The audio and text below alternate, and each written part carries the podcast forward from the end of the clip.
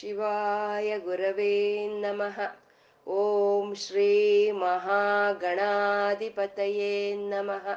ಓಂ ಶ್ರೀ ಲಲಿತಾಂಬಿಕಾಯೇ ನಮಃ. ವಾಗರ್ತಾವಿವ ಸಂಪೃತ್ತೌ, ವಾಗರ್ತ ಪ್ರತಿಪತ್ತಯೇ. ಜಗತಃ ಪಿತರ, ವಂದೇ ಪಾರ್ವತಿ ಪರಮೇಶ್ವರೌ. ಗುರುಬ್ರಹ್ಮ, ಗುರುರ್ವಿಷ್ಣು, ಗುರುದೇವೋ ಮಹೇಶ್ವರಃ.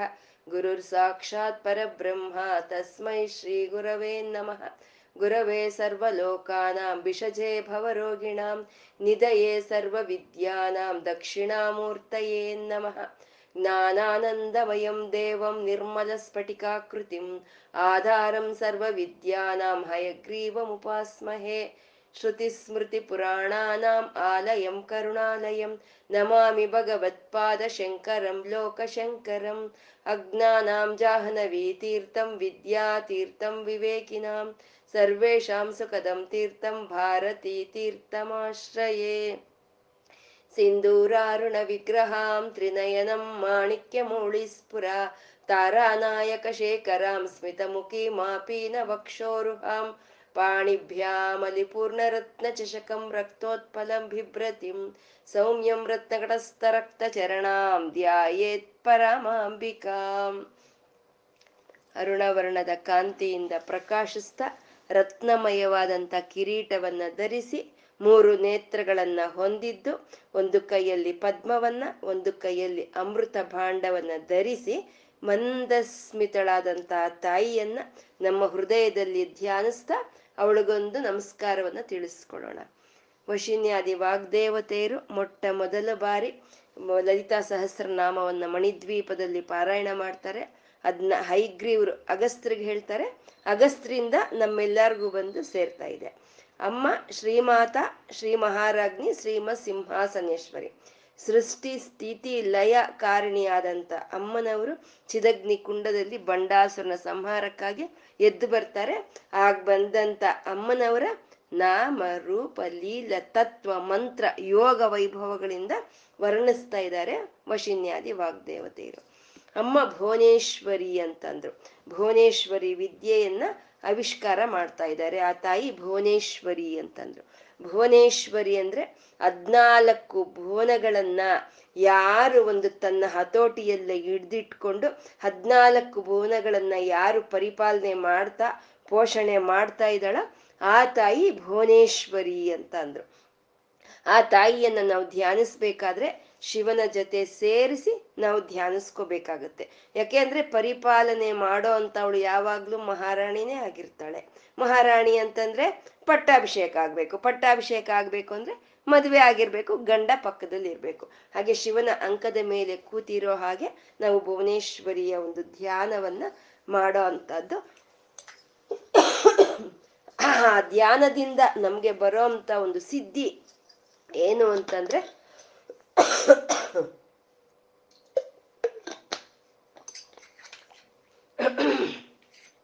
ಭೀರುತ್ವವನ್ನ ತೆಗಿತಾಳೆ ಆ ತಾಯಿ ಅಂತ. ಭೀರುತ್ವ ಅಂದ್ರೆ ಅಧೈರ್ಯ ಅಧೈರ್ಯವನ್ನು ತೆಗೆದು ಧೈರ್ಯ ಸಾಹಸಗಳನ್ನ ತುಂಬಿಸ್ತಾಳೆ ಅಂತ.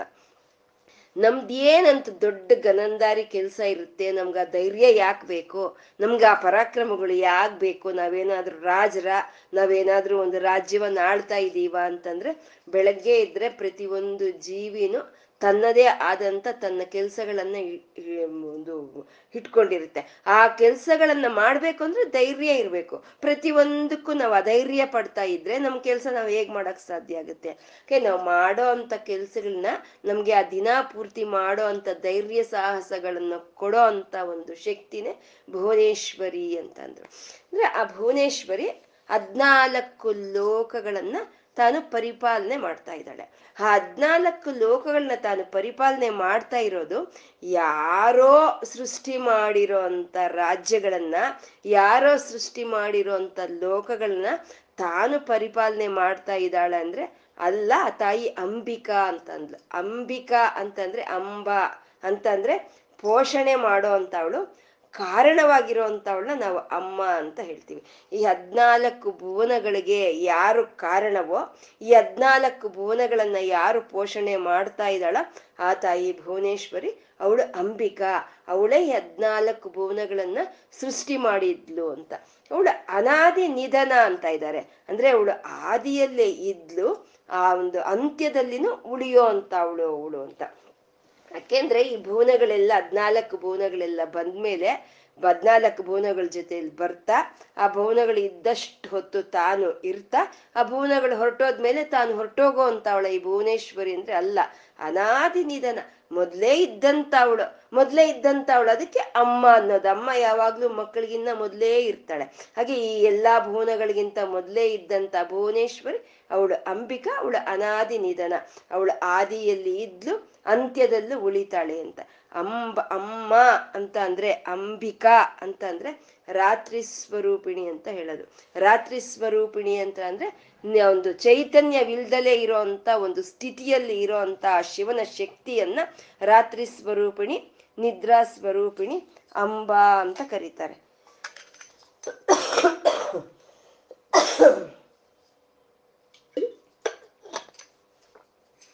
ಯಾಕೆಂದ್ರೆ ಸೃಷ್ಟಿಗೆ ಮೊದಲೇ ಇದ್ಲು ತಾಯಿ. ಆ ಸೃಷ್ಟಿಗೆ ಮೊದಲೇ ಇದ್ದಂತ ತಾಯಿಗೆ ಸೃಷ್ಟಿ ಆದ್ಮೇಲೆ ಅವಳ ಕೆಲಸ ಅಂತ ಇರುತ್ತೆ. ಆ ಸೃಷ್ಟಿಗೆ ಮೊದಲು ಅವಳು ಅಚೇತನವಾಗಿರ್ತಾಳೆ. ನಮ್ಮಲ್ಲಿ ಓಡೋ ಅಂತ ಶಕ್ತಿ ಇದೆ. ನಾವು ಓಡ್ಬೇಕಾದ್ರೆ ಆ ಶಕ್ತಿ ನಮ್ಮಿಂದ ಆಚೆ ಬರುತ್ತೆ. ನಾವು ಕೂತ್ಕೊಂಡಿದ್ದಾಗ ನಮ್ಮಲ್ಲಿರೋ ಅಂತ ಓಡೋ ಓಡೋ ಅಂತ ಶಕ್ತಿ ನಮ್ಮಲ್ಲಿ ಅಚೇತನವಾಗಿರುತ್ತೆ. ಹಾಗೆ ಈ ಸೃಷ್ಟಿ ಸ್ಥಿತಿ ಲಯಗಳು ಮಾಡಬಲ್ಲಂತ ಆ ಶಕ್ತಿ ಈ ಸೃಷ್ಟಿ ಸ್ಥಿತಿ ಲಯಗಳಿಗೂ ಮುಂಚೆ ಅಚೇತನವಾಗಿ ನಿದ್ರಾ ಸ್ಥಿತಿಯಲ್ಲಿ ಆ ಶಿವನ ಜೊತೆ ಸಂಯೋಜನೆ ಒಂದು ಇತ್ತು ಅಂತ ಅಮ್ಮ ಅವಳೇ ಈ ಹದ್ನಾಲ್ಕು ಭುವನಗಳಿಗೆ ಕಾರಣವಾಗಿರುವಂತ ಭುವನೇಶ್ವರಿ ಅವಳು ಆದಿಯಲ್ಲೇ ಇದ್ಲು, ಅವಳು ಹಂತದಲ್ಲಿ ಉಳಿತಾಳೆ ಅಂತ ಅನಾ, ಅನಾದಿ ನಿಧನ ಅಂತ ಎಂದ್ರು. ಆ ಭುವನೇಶ್ವರಿ ಅಂಬಿಕಾ ಅನಾದಿ ನಿಧನ ಅಂತಂದ್ರು.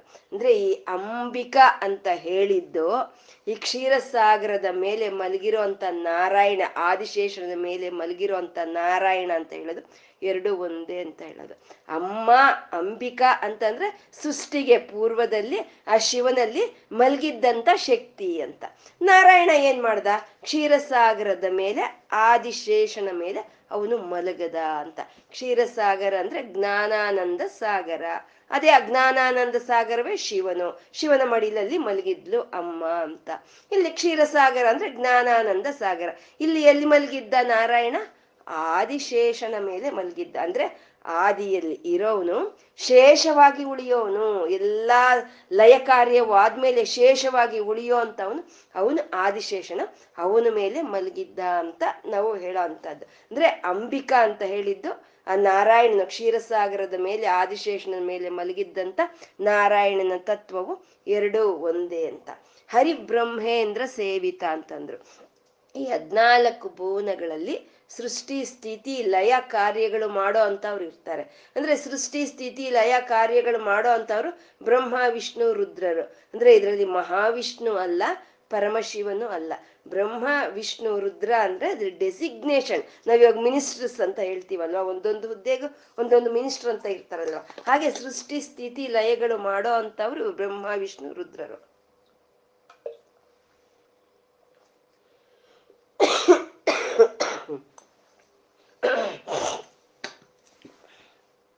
ಆ ಬ್ರಹ್ಮ, ವಿಷ್ಣು, ರುದ್ರರು ಅಮ್ಮನವ್ರನ್ನ ಆರಾಧನೆ ಮಾಡ್ತಾ ಅವರ ಸೃಷ್ಟಿಗೆ ಬೇಕಾಗಿರುವಂತ ಶಕ್ತಿಯನ್ನ, ಸ್ಥಿತಿ ಕಾರ್ಯಕ್ಕೆ ಬೇಕಾಗಿರುವಂತ ಶಕ್ತಿಯನ್ನ, ಲಯ ಕಾರ್ಯಕ್ಕೆ ಬೇಕಾಗಿರುವಂತ ಶಕ್ತಿಯನ್ನ ಅವ್ರು ಪಡ್ಕೊಂಡ್ರು ಅಂತ ಹರಿಬ್ರಹ್ಮೇಂದ್ರ ಸೇವಿತ ಅಂತಂದ್ರು. ಒಳ್ಳೆ ನಾರಾಯಣಿ ಅಂತಂದ್ರು. ನಾರಾಯಣಿ ಅಂದ್ರೆ ಅಷ್ಟಾಕ್ಷರಿ ಮಂತ್ರ ಸ್ವರೂಪಿಣಿ ನಾರಾಯಣಿ ಅಂತ ಹೇಳೋದು. ಅಷ್ಟಾಕ್ಷರ ಮಂತ್ರ ಸ್ವರೂಪಿಣಿ ಅಂತ.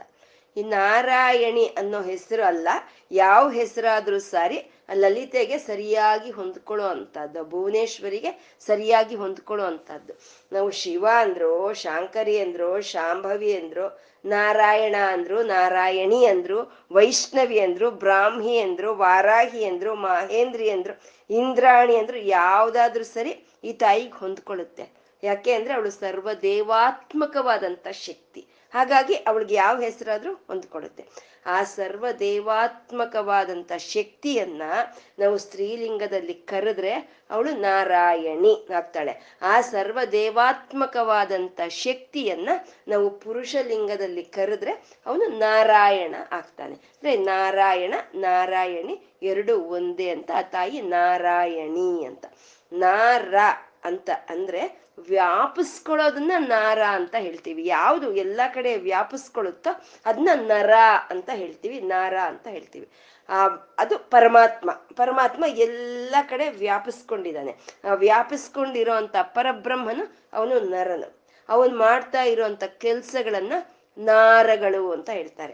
ಅಂದ್ರೆ ಆ ನಾರಗಳು, ಆ ಕೆಲ್ಸಗಳೆಲ್ಲ ಯಾರು ಮಾಡ್ತಾ ಇದ್ದಾನೋ ಅವನು ನಾರಾಯಣ, ನಾರಾಯಣಿ ಅಂತ ಹೇಳೋದಂದ್ರೆ ಸೃಷ್ಟಿ, ಸ್ಥಿತಿ, ಲಯಗಳು ಮಾಡ್ತಾ ಇರೋ ಅಂತ ಚೈತನ್ಯವೇ ನಾರಾಯಣಿ ಅಂತ ಹೇಳೋದು. ಮತ್ತೆ ನರ ಅಂತಂದ್ರೆ ಸಾಗಿ, ಕದಲಿ, ಮುಂದೆ ಹೋಗೋದಂತದ್ನೆಲ್ಲ ನರ ಅಂತ ನಾವು ಹೇಳ್ತೀವಿ. ಅಂದ್ರೆ ಹುಟ್ಟಿದ ಪ್ರತಿಯೊಂದು ಜೀವಿನೂ ಕದಲಿ ಮುಂದೆ ಹೋಗ್ಬೇಕು. ನಾವು ಹೇಳ್ಬೋದು, ನಾವೆಲ್ಲೂ ಕದಲಿ ಮುಂದೆ ಹೋಗ್ತಾ ಇಲ್ಲ. ನಾವು ಚೆನ್ನಾಗಿ ಪದ್ಮಾಸನವನ್ನು ಹಾಕೊಂಡು ಗಟ್ಟಿಯಾಗಿ ಕೂತಿದ್ದೀವಿ ಅಂತ ನಾವು ಹೇಳಿದ್ರು ನಾವು ಕದಲಿ ಕಾಲದ ಜೊತೆ ಮುಂದೆ ಹೊರಟೋಗ್ತಾ ಇದೀವಿ ಆ ಹೊರಟೋಗೋ ಅಂತ ಜೀವಿಗಳ ಒಂದು ಆ ಚಲನವನ್ನೇ ಪ್ರಯಾಣ ಅಂತ ಹೇಳ್ತಾರೆ. ಅದನ್ನೇ ಅಯನ ಅಂತ ಹೇಳ್ತಾರೆ. ಈ ಜೀವಿಗಳೆಲ್ಲ ಯಾವ ಕಡೆ ಪ್ರಯಾಣ ಮಾಡ್ತಾ ಇದೆಯೋ, ಈ ಜೀವಿಗಳೆಲ್ಲ ಯಾವುದನ್ನ ಗುರಿಯನ್ನಾಗಿ ಇಟ್ಕೊಂಡಿದೆಯೋ ಅದನ್ನೇ ನಾರಾಯಣ ಅಂತ ಹೇಳೋದು. ಈ ನರಗಳು ಎಲ್ಲ ಯಾವ ಕಡೆ ಪ್ರಯಾಣ ಮಾಡ್ತಾ ಇದೆಯೋ ಅದನ್ನ ನಾರಾಯಣ ಅಂತ ಹೇಳೋದು. ಅಂದ್ರೆ ವ್ಯಾಪಿಸ್ಕೊಂಡಿರೋ ಅಂತ ಚೈತನ್ಯವನ್ನ ನಾರಾಯಣ, ನಾರಾಯಣಿ ಅಂತ ಹೇಳಿದ್ರು ಅದು ಯಾವ ರೀತಿ ವ್ಯಾಪಿಸ್ಕೊಂಡಿದೆ ಅಂತಂದ್ರೆ ನಾದ ರೂಪ ಅಂತಂದ್ರು. ನಾದ ರೂಪದಲ್ಲಿ ವ್ಯಾಪಿಸ್ಕೊಂಡಿದೆ ಅಂತ. ಅಂದ್ರೆ ಪರಮಾತ್ಮನಿಗೆ ತಾನು ಸೃಷ್ಟಿ ಮಾಡಬೇಕು ಅಂತ ಇಚ್ಛೆ ಬಂದಾಗ ಆ ಇಚ್ಛಾಶಕ್ತಿ ಆ ಸ್ಪಂದನಾ ಶಕ್ತಿನೇ ಬಿಂದುವಾಗಿ ಬಂತು. ಬಿಂದು ಅಂತ ಬಂದ್ರೆ ಅಲ್ಲಿ ನಾದ ಅನ್ನೋದು ಇದ್ದೇ ಇರುತ್ತೆ. ಬಿಂದು ಇದ್ದ ಕಡೆ ನಾದ ಇರುತ್ತೆ. ನಾದ ಇದ್ದ ಕಡೆ ಬಿಂದು ಇರುತ್ತೆ. ಎರಡು ಒಂದು ಒಂದು ಬೇರ್ ಮಾಡೋದಕ್ಕಾಗಲ್ಲ. ಒಂದು ಕೆರೆಯಲ್ಲಿ ಒಂದು ಕಲ್ಲನ್ನು ಹಾಕಿದ್ವಿ ಅಂದ್ರೆ ಒಂದು ಒಂದು ನೀರಿನ ಗುಳ್ಳೆ ಒಂದು ಬರುತ್ತೆ. ಆ ನೀರಿನ ಗುಳ್ಳೆ ಅದು ಒಂದೇ ಬರಲ್ಲ. ಆ ಗುಳ್ಳೆ ಜೊತೆ ಜುಳ್ಳಂತ ಶಬ್ದ ಬರುತ್ತೆ. ಆ ನೀರಿನ ಗುಳ್ಳೆ ಅಲ್ಲೇ ಇರುತ್ತೆ. ಅದರಿಂದ ಬಂದಂತ ನಾದ ಮಾತ್ರ ಎಲ್ಲ ಕಡೆಗೂ ವ್ಯಾಪಿಸ್ಕೊಳ್ಳುತ್ತೆ. ಹಾಗೆ ನಾದ ರೂಪದಲ್ಲಿ ಆ ತಾಯಿ ಎಲ್ಲ ಕಡೆ ವ್ಯಾಪಿಸ್ಕೊಂಡಿದ್ದಾಳೆ ಅಂತ ನಾರಾಯಣಿ ನಾದ ರೂಪ ಅಂತಂದ್ರು. ಚೈತನ್ಯ ಎಲ್ಲಿ ಇದ್ರೆ ಅಲ್ಲೆಲ್ಲ ನಾದ ಇರುತ್ತೆ. ಅಂದ್ರೆ ನಾವು ಜೀವಂತವಾಗಿ ನಾವು ಇದ್ದೀವಿ ಅಂತಂದ್ರೆ ನಮ್ಮ ಒಳಗೆ ಆ ಇದೆ ಅಂತ ಅರ್ಥ. ಆ ಚೈತನ್ಯ ಇದ್ದ ಕಡೆ ನಮ್ಗೆ ನಾದ ಅನ್ನೋದು ಇರುತ್ತೆ. ಅದನ್ನೇ ನಾವು ನಾಡಿ ನೋಡೋದು ಅಂತ ಹೇಳ್ತೀವಿ. ನಾಡಿ ಹಿಂಗ್ ಪಲ್ಸ್ ಹಿಂಗ್ ಇಟ್ಕೊಂಡ್ರೆ ನಮ್ಮಲ್ಲಿ ನಾದ ಅನ್ನೋದು ಕೇಳಿಸ್ತಾ ಇದ್ರೆ ನಮ್ಮಲ್ಲಿ ಚೈತನ್ಯ ಇದೆ. ನಾವು ಜೀವಂತವಾಗಿದ್ದೀವಿ ಅಂತ ಅರ್ಥ. ನಮ್ಮಲ್ಲಿ ಈ ನಾಡಿ ಅನ್ನೋದು ಕೇಳಿಸ್ತಾ ಇಲ್ಲ, ಈ ನಾದ ಅನ್ನೋದು ನಿಂತೋಗಿದೆ ಅಂತಂದ್ರೆ ಈ ಚೈತನ್ಯ ಹೊರಟೋಗಿದೆ ಅಂತ. ಅಂದ್ರೆ ಚೈತನ್ಯ ಇದ್ದ ಕಡೆ ನಾದ ಇರುತ್ತೆ.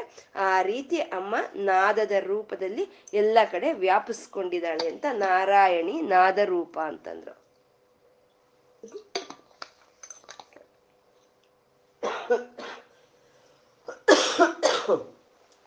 ಭುವನೇಶ್ವರಿ ಅಂದ್ರು, ನಾರಾಯಣಿ ಅಂದ್ರು, ನಾದರೂಪವಾಗಿ ವ್ಯಾಪಿಸ್ಕೊಂಡಿದ್ದಾಳೆ ಅಂದ್ರು, ಹಾಗಂತ ಅವಳಿಗೆ ನಾಮ ರೂಪ ಎರಡೂ ಇಲ್ಲ ಅಂತ ನಾಮ ರೂಪ ವಿವರ್ಜಿತ ಅಂತ ಇದ್ದಾರೆ. ಆ ಚೈತನ್ಯಕ್ಕೆ ನಾಮನೂ ಇಲ್ಲ, ರೂಪನೂ ಇಲ್ಲ ಅಂತ ಹೇಳುವಂಥದ್ದು. ನಾಮ ರೂಪಗಳು ಈ ಪ್ರಪಂಚಕ್ಕೆ ಸಂಬಂಧಪಟ್ಟಿರೋ ಅಂಥವು ಈ ಜ್ಞಾನ, ಆನಂದ, ಸತ್, ಚಿತ್, ಆನಂದ ಅನ್ನೋದು ಪರಮಾತ್ಮನಿಗೆ ಸಂಬಂಧಪಟ್ಟಿರೋ ಅಂಥದ್ದು ಇರೋವನು ಅವನೇ. ಜ್ಞಾನದಿಂದ ಇರೋವನು ಅವನೇ. ಆನಂದದಿಂದ ಇರೋವನು ಅವನೇ. ಅದೇ ಪರಮಾತ್ಮ. ನಾಮ ರೂಪ ಅನ್ನೋದು ಈ ಪ್ರಪಂಚಕ್ಕೆ, ಈ ವ್ಯವಹಾರಕ್ಕೆ ಬೇಕಾಗಿರುವಂತವು ಈ ನಾಮ ರೂಪಗಳು ಅಂತ ಹೇಳೋದು. ಇವಾಗ ನಮ್ಗೆ ನಮ್ಗೆ ಕಮಲ, ವಿಮಲ, ಅರುಣ, ಗಂಗಾ ಅನ್ನೋದು ನಮ್ಗೆ. ಆದ್ರೆ ಆ ಒಳಗಡೆ ಇರುವಂತ ಚೈತನ್ಯ, ಅದಕ್ಕೆ ಅರುಣ, ವಿಮಲ, ಗಂಗಾ ಅನ್ನೋ, ಕಮಲ ಅನ್ನೋ ಯಾವ ಒಂದು ಹೆಸರುಗಳು ಇಲ್ಲ. ಆ ಚೈತನ್ಯ ನಾಮ ಇಲ್ಲ.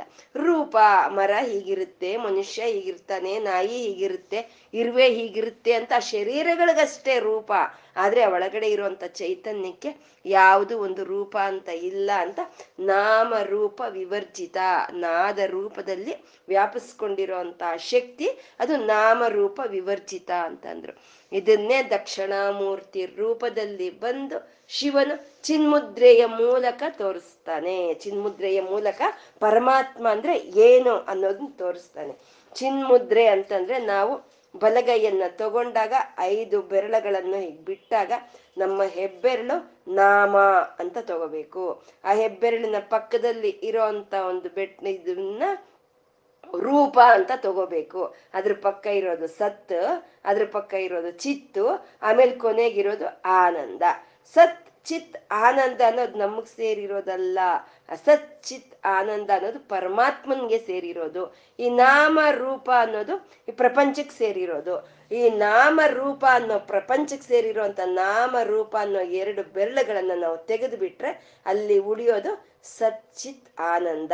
ಅದೇ ಪರಮಾತ್ಮ, ಅದೇ ನಾಮರೂಪ ವಿವರ್ಜಿತ. ಇದನ್ನೇ ಚಿನ್ಮುದ್ರೆ ಅಂತ ಹೇಳ್ತಾರೆ. ಹೀಗೆ ತಾಯಿ ನಾಮರೂಪ ವಿವರ್ಜಿತ ಅಂದ್ರು. ಹ್ರೀಂಕಾರಿ ಅಂತ ಅಂದ್ರು ಹ್ರೀಂಕಾರಿ ಅಂದ್ರೆ ಭುವನೇಶ್ವರಿಯ ಒಂದು ಬೀಜಾಕ್ಷರ ಅನ್ನೋದು ಏಕಾಕ್ಷರ ಅಂತ ನಾವು ಹೇಳ್ಕೊಂಡ್ವಿ. ಏಕಾಕ್ಷರ ಸ್ವರೂಪಿಣಿಯಾದ ಭುವನೇಶ್ವರಿಯ ಒಂದು ಬೀಜಾಕ್ಷರ ಅಂದ್ರೆ ಹ್ರೀಂ. ಹ್ರೀಂ ಅನ್ನೋದೇ ಭುವನೇಶ್ವರಿಯ ಬೀಜಾಕ್ಷರ ಅಂತ ಹೇಳೋದು. ಬೀಜಾಕ್ಷರಗಳು ಯಾವತ್ತಿದ್ರೂ ನಮ್ಗೆ ಗುರುವಿನ ಮುಖೇನ ನಮ್ಗೆ ಅದು ಉಪದೇಶ ಆಗ್ಬೇಕು. ಗುರುವಿನ ಮುಖೇನ ನಮ್ಗೆ ಉಪದೇಶ ಆದ್ರೂ ಸರಿ ಬೀಜಾಕ್ಷರಗಳು ಯಾವುದನ್ನು ನಾವು ಸಭೆಯಲ್ಲಿ ಹೇಳ್ಕೋಬಾರ್ದು. ಆದ್ರೆ ಇಲ್ಲಿ ವಶಿನ್ಯಾದಿ ವಾಗ್ದೇವತೆಯರು ಈ ಲಲಿತಾ ಸಹಸ್ರನಾಮದಲ್ಲಿ ಮೂರು ಬೀಜಾಕ್ಷರಗಳನ್ನ ಅವರು ನಾಮಗಳ ರೂಪದಲ್ಲಿ ಕೊಡ್ತಾ ಇದ್ದಾರೆ.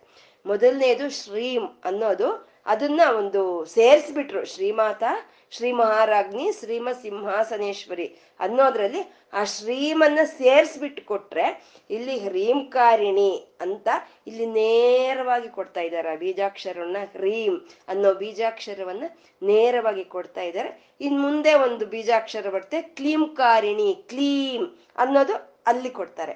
ಆದ್ರೆ ಇವರು ನಾಮದ ರೂಪದಿಂದ ಕೊಡ್ತಾ ಇರೋದ್ರಿಂದ ನಾವು ಅದು ಏನು ಅಂತ ತಿಳ್ಕೊಂಡು ಆನಂದ ಪಡ್ಕೋಬಹುದು. ಆದ್ರೆ ಅದನ್ನ ಸಾಧನೆ ಮಾಡ್ಬೇಕು ಅಂದ್ರೆ ಮತ್ತೆ ನಮ್ಗೆ ಗುರುವಿನ ಒಂದು ಮುಖಾಂತರವೇ ಬರ್ಬೇಕಾಗತ್ತೆ. ಈ ಹ್ರೀಂ ಏಕಾಕ್ಷರ ಬೀಜ ಸ್ವರೂಪಿಣಿ ತಾಯಿ ಭುವನೇಶ್ವರಿ ಅಂತ ಹೇಳೋದು.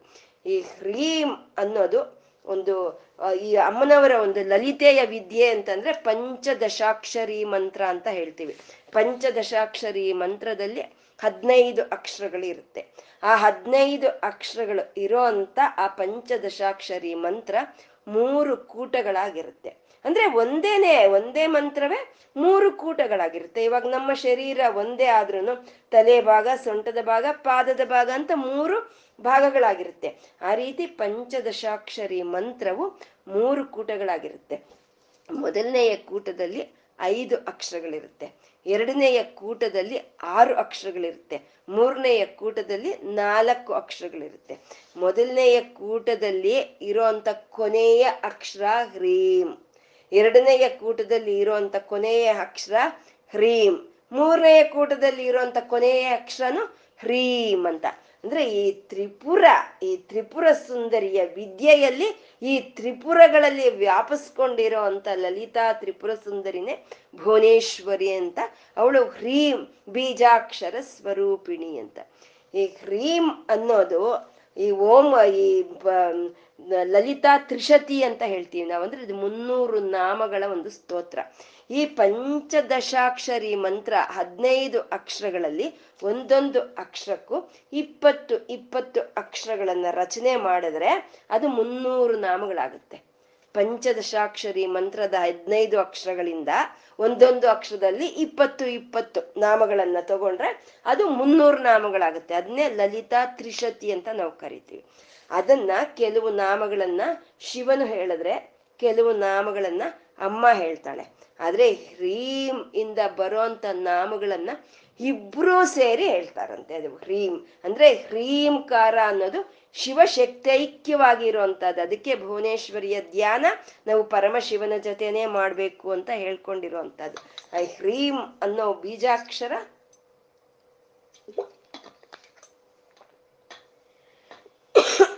ಅದ ನಮ್ಗೆ ನೋಡೋದಕ್ಕೆ ಅದು ಒಂದೇ ಬೀಜಾಕ್ಷರ ಅಂತ ಅನಿಸುತ್ತೆ ಏಕಾಕ್ಷರ ಅಂತಾನೆ ಕರೀತಾರೆ.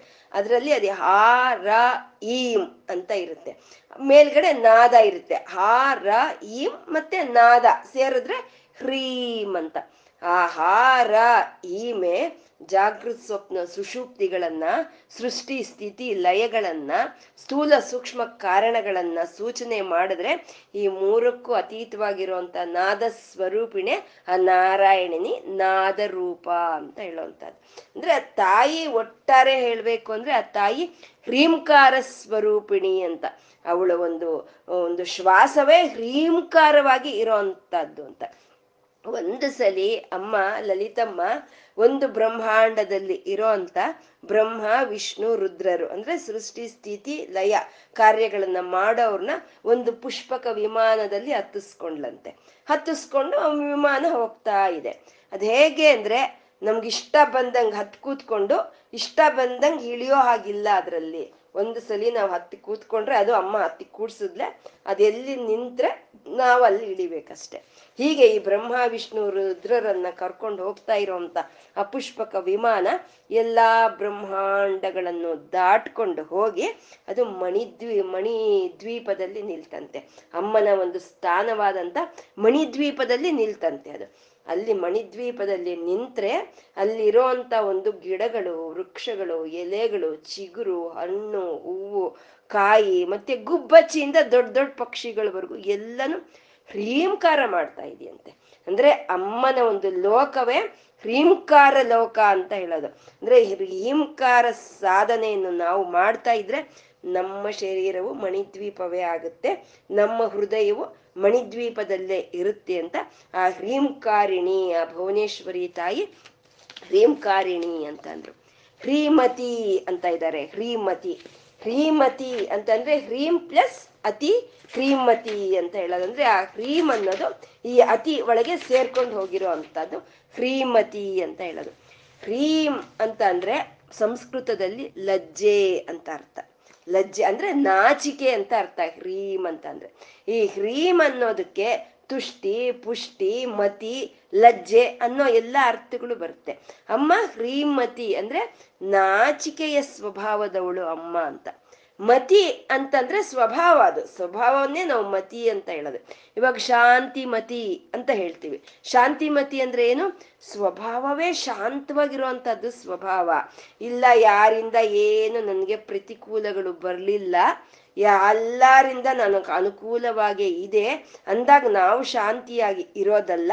ನಮ್ಗೆ ಎಂಥ ಪ್ರತಿಕೂಲವಾದಂಥ ಪರಿಸ್ಥಿತಿಗಳು ಬಂದ್ರೂ ಸರಿ ನಾವು ಶಾಂತವಾಗಿದ್ರೆ ಅದು ನಮ್ಮ ಶಾಂತಿಮತಿ ಅಂತ ಹೇಳ್ತೀವಿ. ಅಂದ್ರೆ ಸ್ವಭಾವತಃ ನಾವು ಶಾಂತವಾಗಿರುವಂಥದ್ದು ಹಾಗೆ ಅಮ್ಮ ಹ್ರೀಮತಿ ಅಂದ್ರೆ ಸ್ವಭಾವತಃ ಅಮ್ಮ ಲಜ್ಜಾ ಸ್ವಭಾವದವಳು, ನಾಚಿಕೆಯ ಸ್ವಭಾವದವಳು ಅಂತ ಅಮ್ಮ ಹ್ರೀಮತಿ ಅಂತಂದ್ರು. ನಾಚಿಕೆ ಅಂತಂದ್ರೆ, ಲಜ್ಜೆ ಅಂತಂದ್ರೆ, ಎಲ್ಲವನ್ನು ಪ್ರಕಟಿಸ್ಕೊಳಲ್ಲ. ಎಲ್ಲವನ್ನು ಪ್ರಕಟಿಸ್ಕೊಳಲ್ಲ.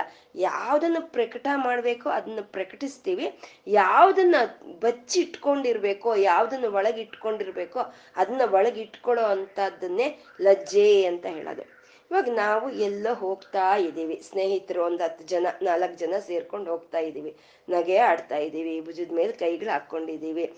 ಹೋಗ್ತಾ ಇದ್ದೀವಿ, ಎಲ್ಲ ಒಂದು ಎದೆ ಉಬ್ಬಿಸ್ಕೊಂಡು ಹೋಗ್ತಾ ಇದ್ದೀವಿ. ನಮ್ಮ ಎದುರುಗಡೆ ನಮಗೆ ಒಂದು ಗೌರವನೀಯರು ಅನ್ನೋರು, ನಮಗೆ ಒಂದು ಗುರು ಸಮಾನವಾದಂಥವ್ರು ಬಂದ್ರು ಅಂದ್ರೆ ನಾವೇನ್ ಮಾಡ್ತೀವಿ? ನಮ್ ನಗು ನಿಲ್ಸ್ಬಿಡ್ತೀವಿ, ಎಲ್ಲ ಶರೀರ ಹಿಂಗ್ ಒಳಗ್ ತಗೊಂಡ್ಬಿಡ್ತೀವಿ, ಎಲ್ಲ ಕುಂಚಿತಗೊಳಿಸ್ಕೊಳ್ತೀವಿ ನಮ್ಮ ಶರೀರವನ್ನ, ನಿಂತ್ಕೊಳ್ತೀವಿ. ಅದನ್ನೇ ಲಜ್ಜೆ ಅಂತ ಹೇಳೋದು. ಅಂದ್ರೆ ನಮ್ಗೆ ಇರೋದನ್ನೆಲ್ಲ ನಾವಲ್ಲಿ ತೋರಿಸ್ಕೋಬಾರ್ದು. ನಮ್ಗೆ ಇರೋದನ್ನೆಲ್ಲ ನಾವು ತೋರಿಸ್ಕೊಳ್ದೆ ಇರೋದನ್ನೇ ನಾವು ವಿನಯ ಅಂತ ಕರೆಯುವಂಥದ್ದು. ಅಮ್ಮ ಲಜ್ಜಾ ಸ್ವರೂಪಿಣಿ. ತನ್ಗಿರೋ ಶಕ್ತಿನೆಲ್ಲ ತಾನು ತೋರಿಸ್ತಾ ಇಲ್ಲ. ಅಮ್ಮ ತನ್ಗಿರೋ ಶಕ್ತಿನೆಲ್ಲ ತಾನು ತೋರಿಸ್ಬಿಟ್ರೆ ಈ ಪ್ರಕೃತಿನೂ ಇರಲ್ಲ, ಈ ಪ್ರಾಣಿಗಳು ಯಾವುದು ಇರಲ್ಲ. ಯಾವುದು ಎಷ್ಟು ತೋರಿಸ್ಬೇಕೋ, ಯಾವ ಶಕ್ತಿ ಎಲ್ಲಿ ಉಪಯೋಗವಾಗಬೇಕೋ ಅಷ್ಟೇ ಮಾಡೋ ಅಂತ ತಾಯಿ ಲಜ್ಜಾ ಸ್ವರೂಪಿಣಿ. ಇನ್ನು ಉಳಿದ ಎಲ್ಲಾ ಶಕ್ತಿಯನ್ನ ತನ್ನ ಒಳಗೆ ತಗೊಂಡು ಮುಡ್ಚ್ಕೊಂಡು ಕೂತಿರ್ತಾಳೆ. ಇವಾಗ ಸೂರ್ಯ ಭಗವಂತ ಅವನು ಪ್ರತಿದಿನ ಶಾಖ ಕೊಡ್ತಾ ಇದ್ದಾನೆ. ಆ ಪ್ರತಿದಿನ ಶಾಖ ಕೊಡ್ತಾ ಉಳ್ದಿರೋ ಶಾಖವು ಅವನು ಬಚ್ಚಿಟ್ಕೊಂಡಿದ್ದಾನೆ. ಇಲ್ಲ ಅಂತ ಒಂದೇ ಸಲಿ ಅವನಲ್ಲಿ ಬಿಟ್ಬಿಟ್ರೆ ಈ ಪ್ರಕೃತಿ, ಈ ಪ್ರಾಣಿಗಳು, ಈ ಪ್ರಪಂಚ ನಿಲ್ಲುತ್ತಾ, ನಿಲ್ಲಲ್ಲ. ಹಾಗೆ ಆ ತಾಯಿ ಲಜ್ಜಾ ಸ್ವರೂಪಿಣಿ ತನ್ನಲ್ಲಿರೋಂಥ ಶಕ್ತಿಯನ್ನೆಲ್ಲ ತಾನು ಒಂದೇ ಸಲಿ ತೋರಿಸ್ದಲೆ ಎಲ್ಲಿ ಎಷ್ಟು ಬೇಕೋ ಅಷ್ಟು ಶಕ್ತಿಯನ್ನು ಮಾತ್ರ ತೋರಿಸ್ತಾ ಇರೋಂಥ ಆ ತಾಯಿ ಅವ್ರ ಲಜ್ಜಾ ಸ್ವರೂಪಿಣಿ ಅಂತ. ಅದೇ ಪತಿವ್ರತ ಶಿರೋಮಣಿ ಅಲ್ವಾ? ಅಮ್ಮ ಪತಿವ್ರತ ಶಿರೋಮಣಿ. ಸಂಪ್ರದಾಯೇಶ್ವರಿ. ಹಾಗಾಗಿ ಅವಳಲ್ಲಿ ಆ ಲಜ್ಜೆ ಸ್ವಭಾವ ಅನ್ನೋದು ಸ್ವಾಭಾವಿಕವಾಗಿ ಇದೆ ಅಂತ ಹೇಳೋದು. ಮತ್ತೆ ಈ ಲಜ್ಜಾ ಅಂತಂದ್ರೆ ಒಂದು, ಆ ತಾಯಿ ಲಜ್ಜಾ ಸ್ವರೂಪಿಣಿ. ಲಜ್ಜಾ ಅಂತಂದ್ರೆ ನಾಚಿಗೆ ಅಂತಂದ್ರೆ ಯಾರ ಕಣ್ಗೂ ಕಾಣಿಸ್ಕೊಳಲ್ಲ. ಯಾರಾದ್ರೂ ಬಂದ್ರೆ ಹೋಗಿ ಬಚ್ಚಿಟ್ಕೊಳ್ತೀವಿ, ಬಾಗಿಲಿಂದ ಬಚ್ಚಿಟ್ಕೊಳ್ತೀವಿ. ಅಂತದ್ನೇ ನಾವು ನಾಚಿಕೆ ಅಂತ ಹೇಳೋದು. ಈ ತಾಯಿ ನಾದ ರೂಪದಲ್ಲಿ ಎಲ್ಲಾ ಕಡೆ ವ್ಯಾಪಿಸ್ಕೊಂಡಿದ್ರನು ತಾನು ಈ ಕುಲಾಂಗನ ಆಗಿ ಯಾರಿಗೂ ಕಾಣಿಸ್ಕೊಳ್ತಾ ಇಲ್ಲ. ಯಾರು ಬೇಕು ಅಂತ ಆ ತಾಯಿಗಾಗಿ ಸಾಧನೆ ಮಾಡ್ತಾರೋ ಅಂಥವ್ರಿಗೆ ಮಾತ್ರನೇ ಆ ತಾಯಿ ಕಾಣಿಸ್ಕೊಳ್ತಾಳೆ ಅಂತ ಅವಳು ಲಜ್ಜಾ ಸ್ವರೂಪಿಣಿ, ಹ್ರೀಂಕಾರ ಸ್ವರೂಪಿಣಿ ಅಂತ ಹೇಳಿದ್ರು. ಅಂದ್ರೆ ಲಜ್ಜಾ ನಾಚಿಕೆ ಅಂದ್ರೆ ಇಷ್ಟೇ. ಮಾಡಬೇಡ ಅಂತದನ್ನ ಮಾಡ್ದಲೇ ಇರೋದನ್ನೇ ನಾಚಿಕೆ ಅಂತ ಹೇಳೋದು. ನಾವು ಈ ಪ್ರಪಂಚ ವ್ಯವಹಾರದಲ್ಲಿ ನಾವು ಹೇಳ್ತಾ ಇರ್ತೀವಿ, ಮಾಡಬಾರ್ದು ಕೆಲಸ ಮಾಡಕ್ ನಾಚಿಕೆ ಇಲ್ವಾ ನಿನ್ಗೆ ಅಂತ ನಾವು ಕೇಳ್ತಾ ಇರ್ತೀವಿ.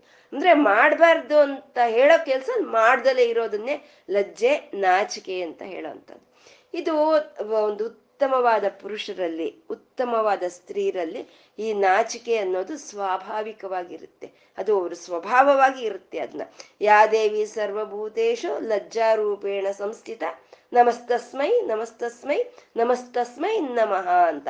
ಲಜ್ಜಾ ರೂಪದಲ್ಲಿ ಎಲ್ಲಾ ಪ್ರಾಣಿಗಳಲ್ಲೂ ಆ ತಾಯಿ ತುಂಬ್ಕೊಂಡು ಇರ್ತಾಳೆ ಹಾಗೆ ಅಂತ.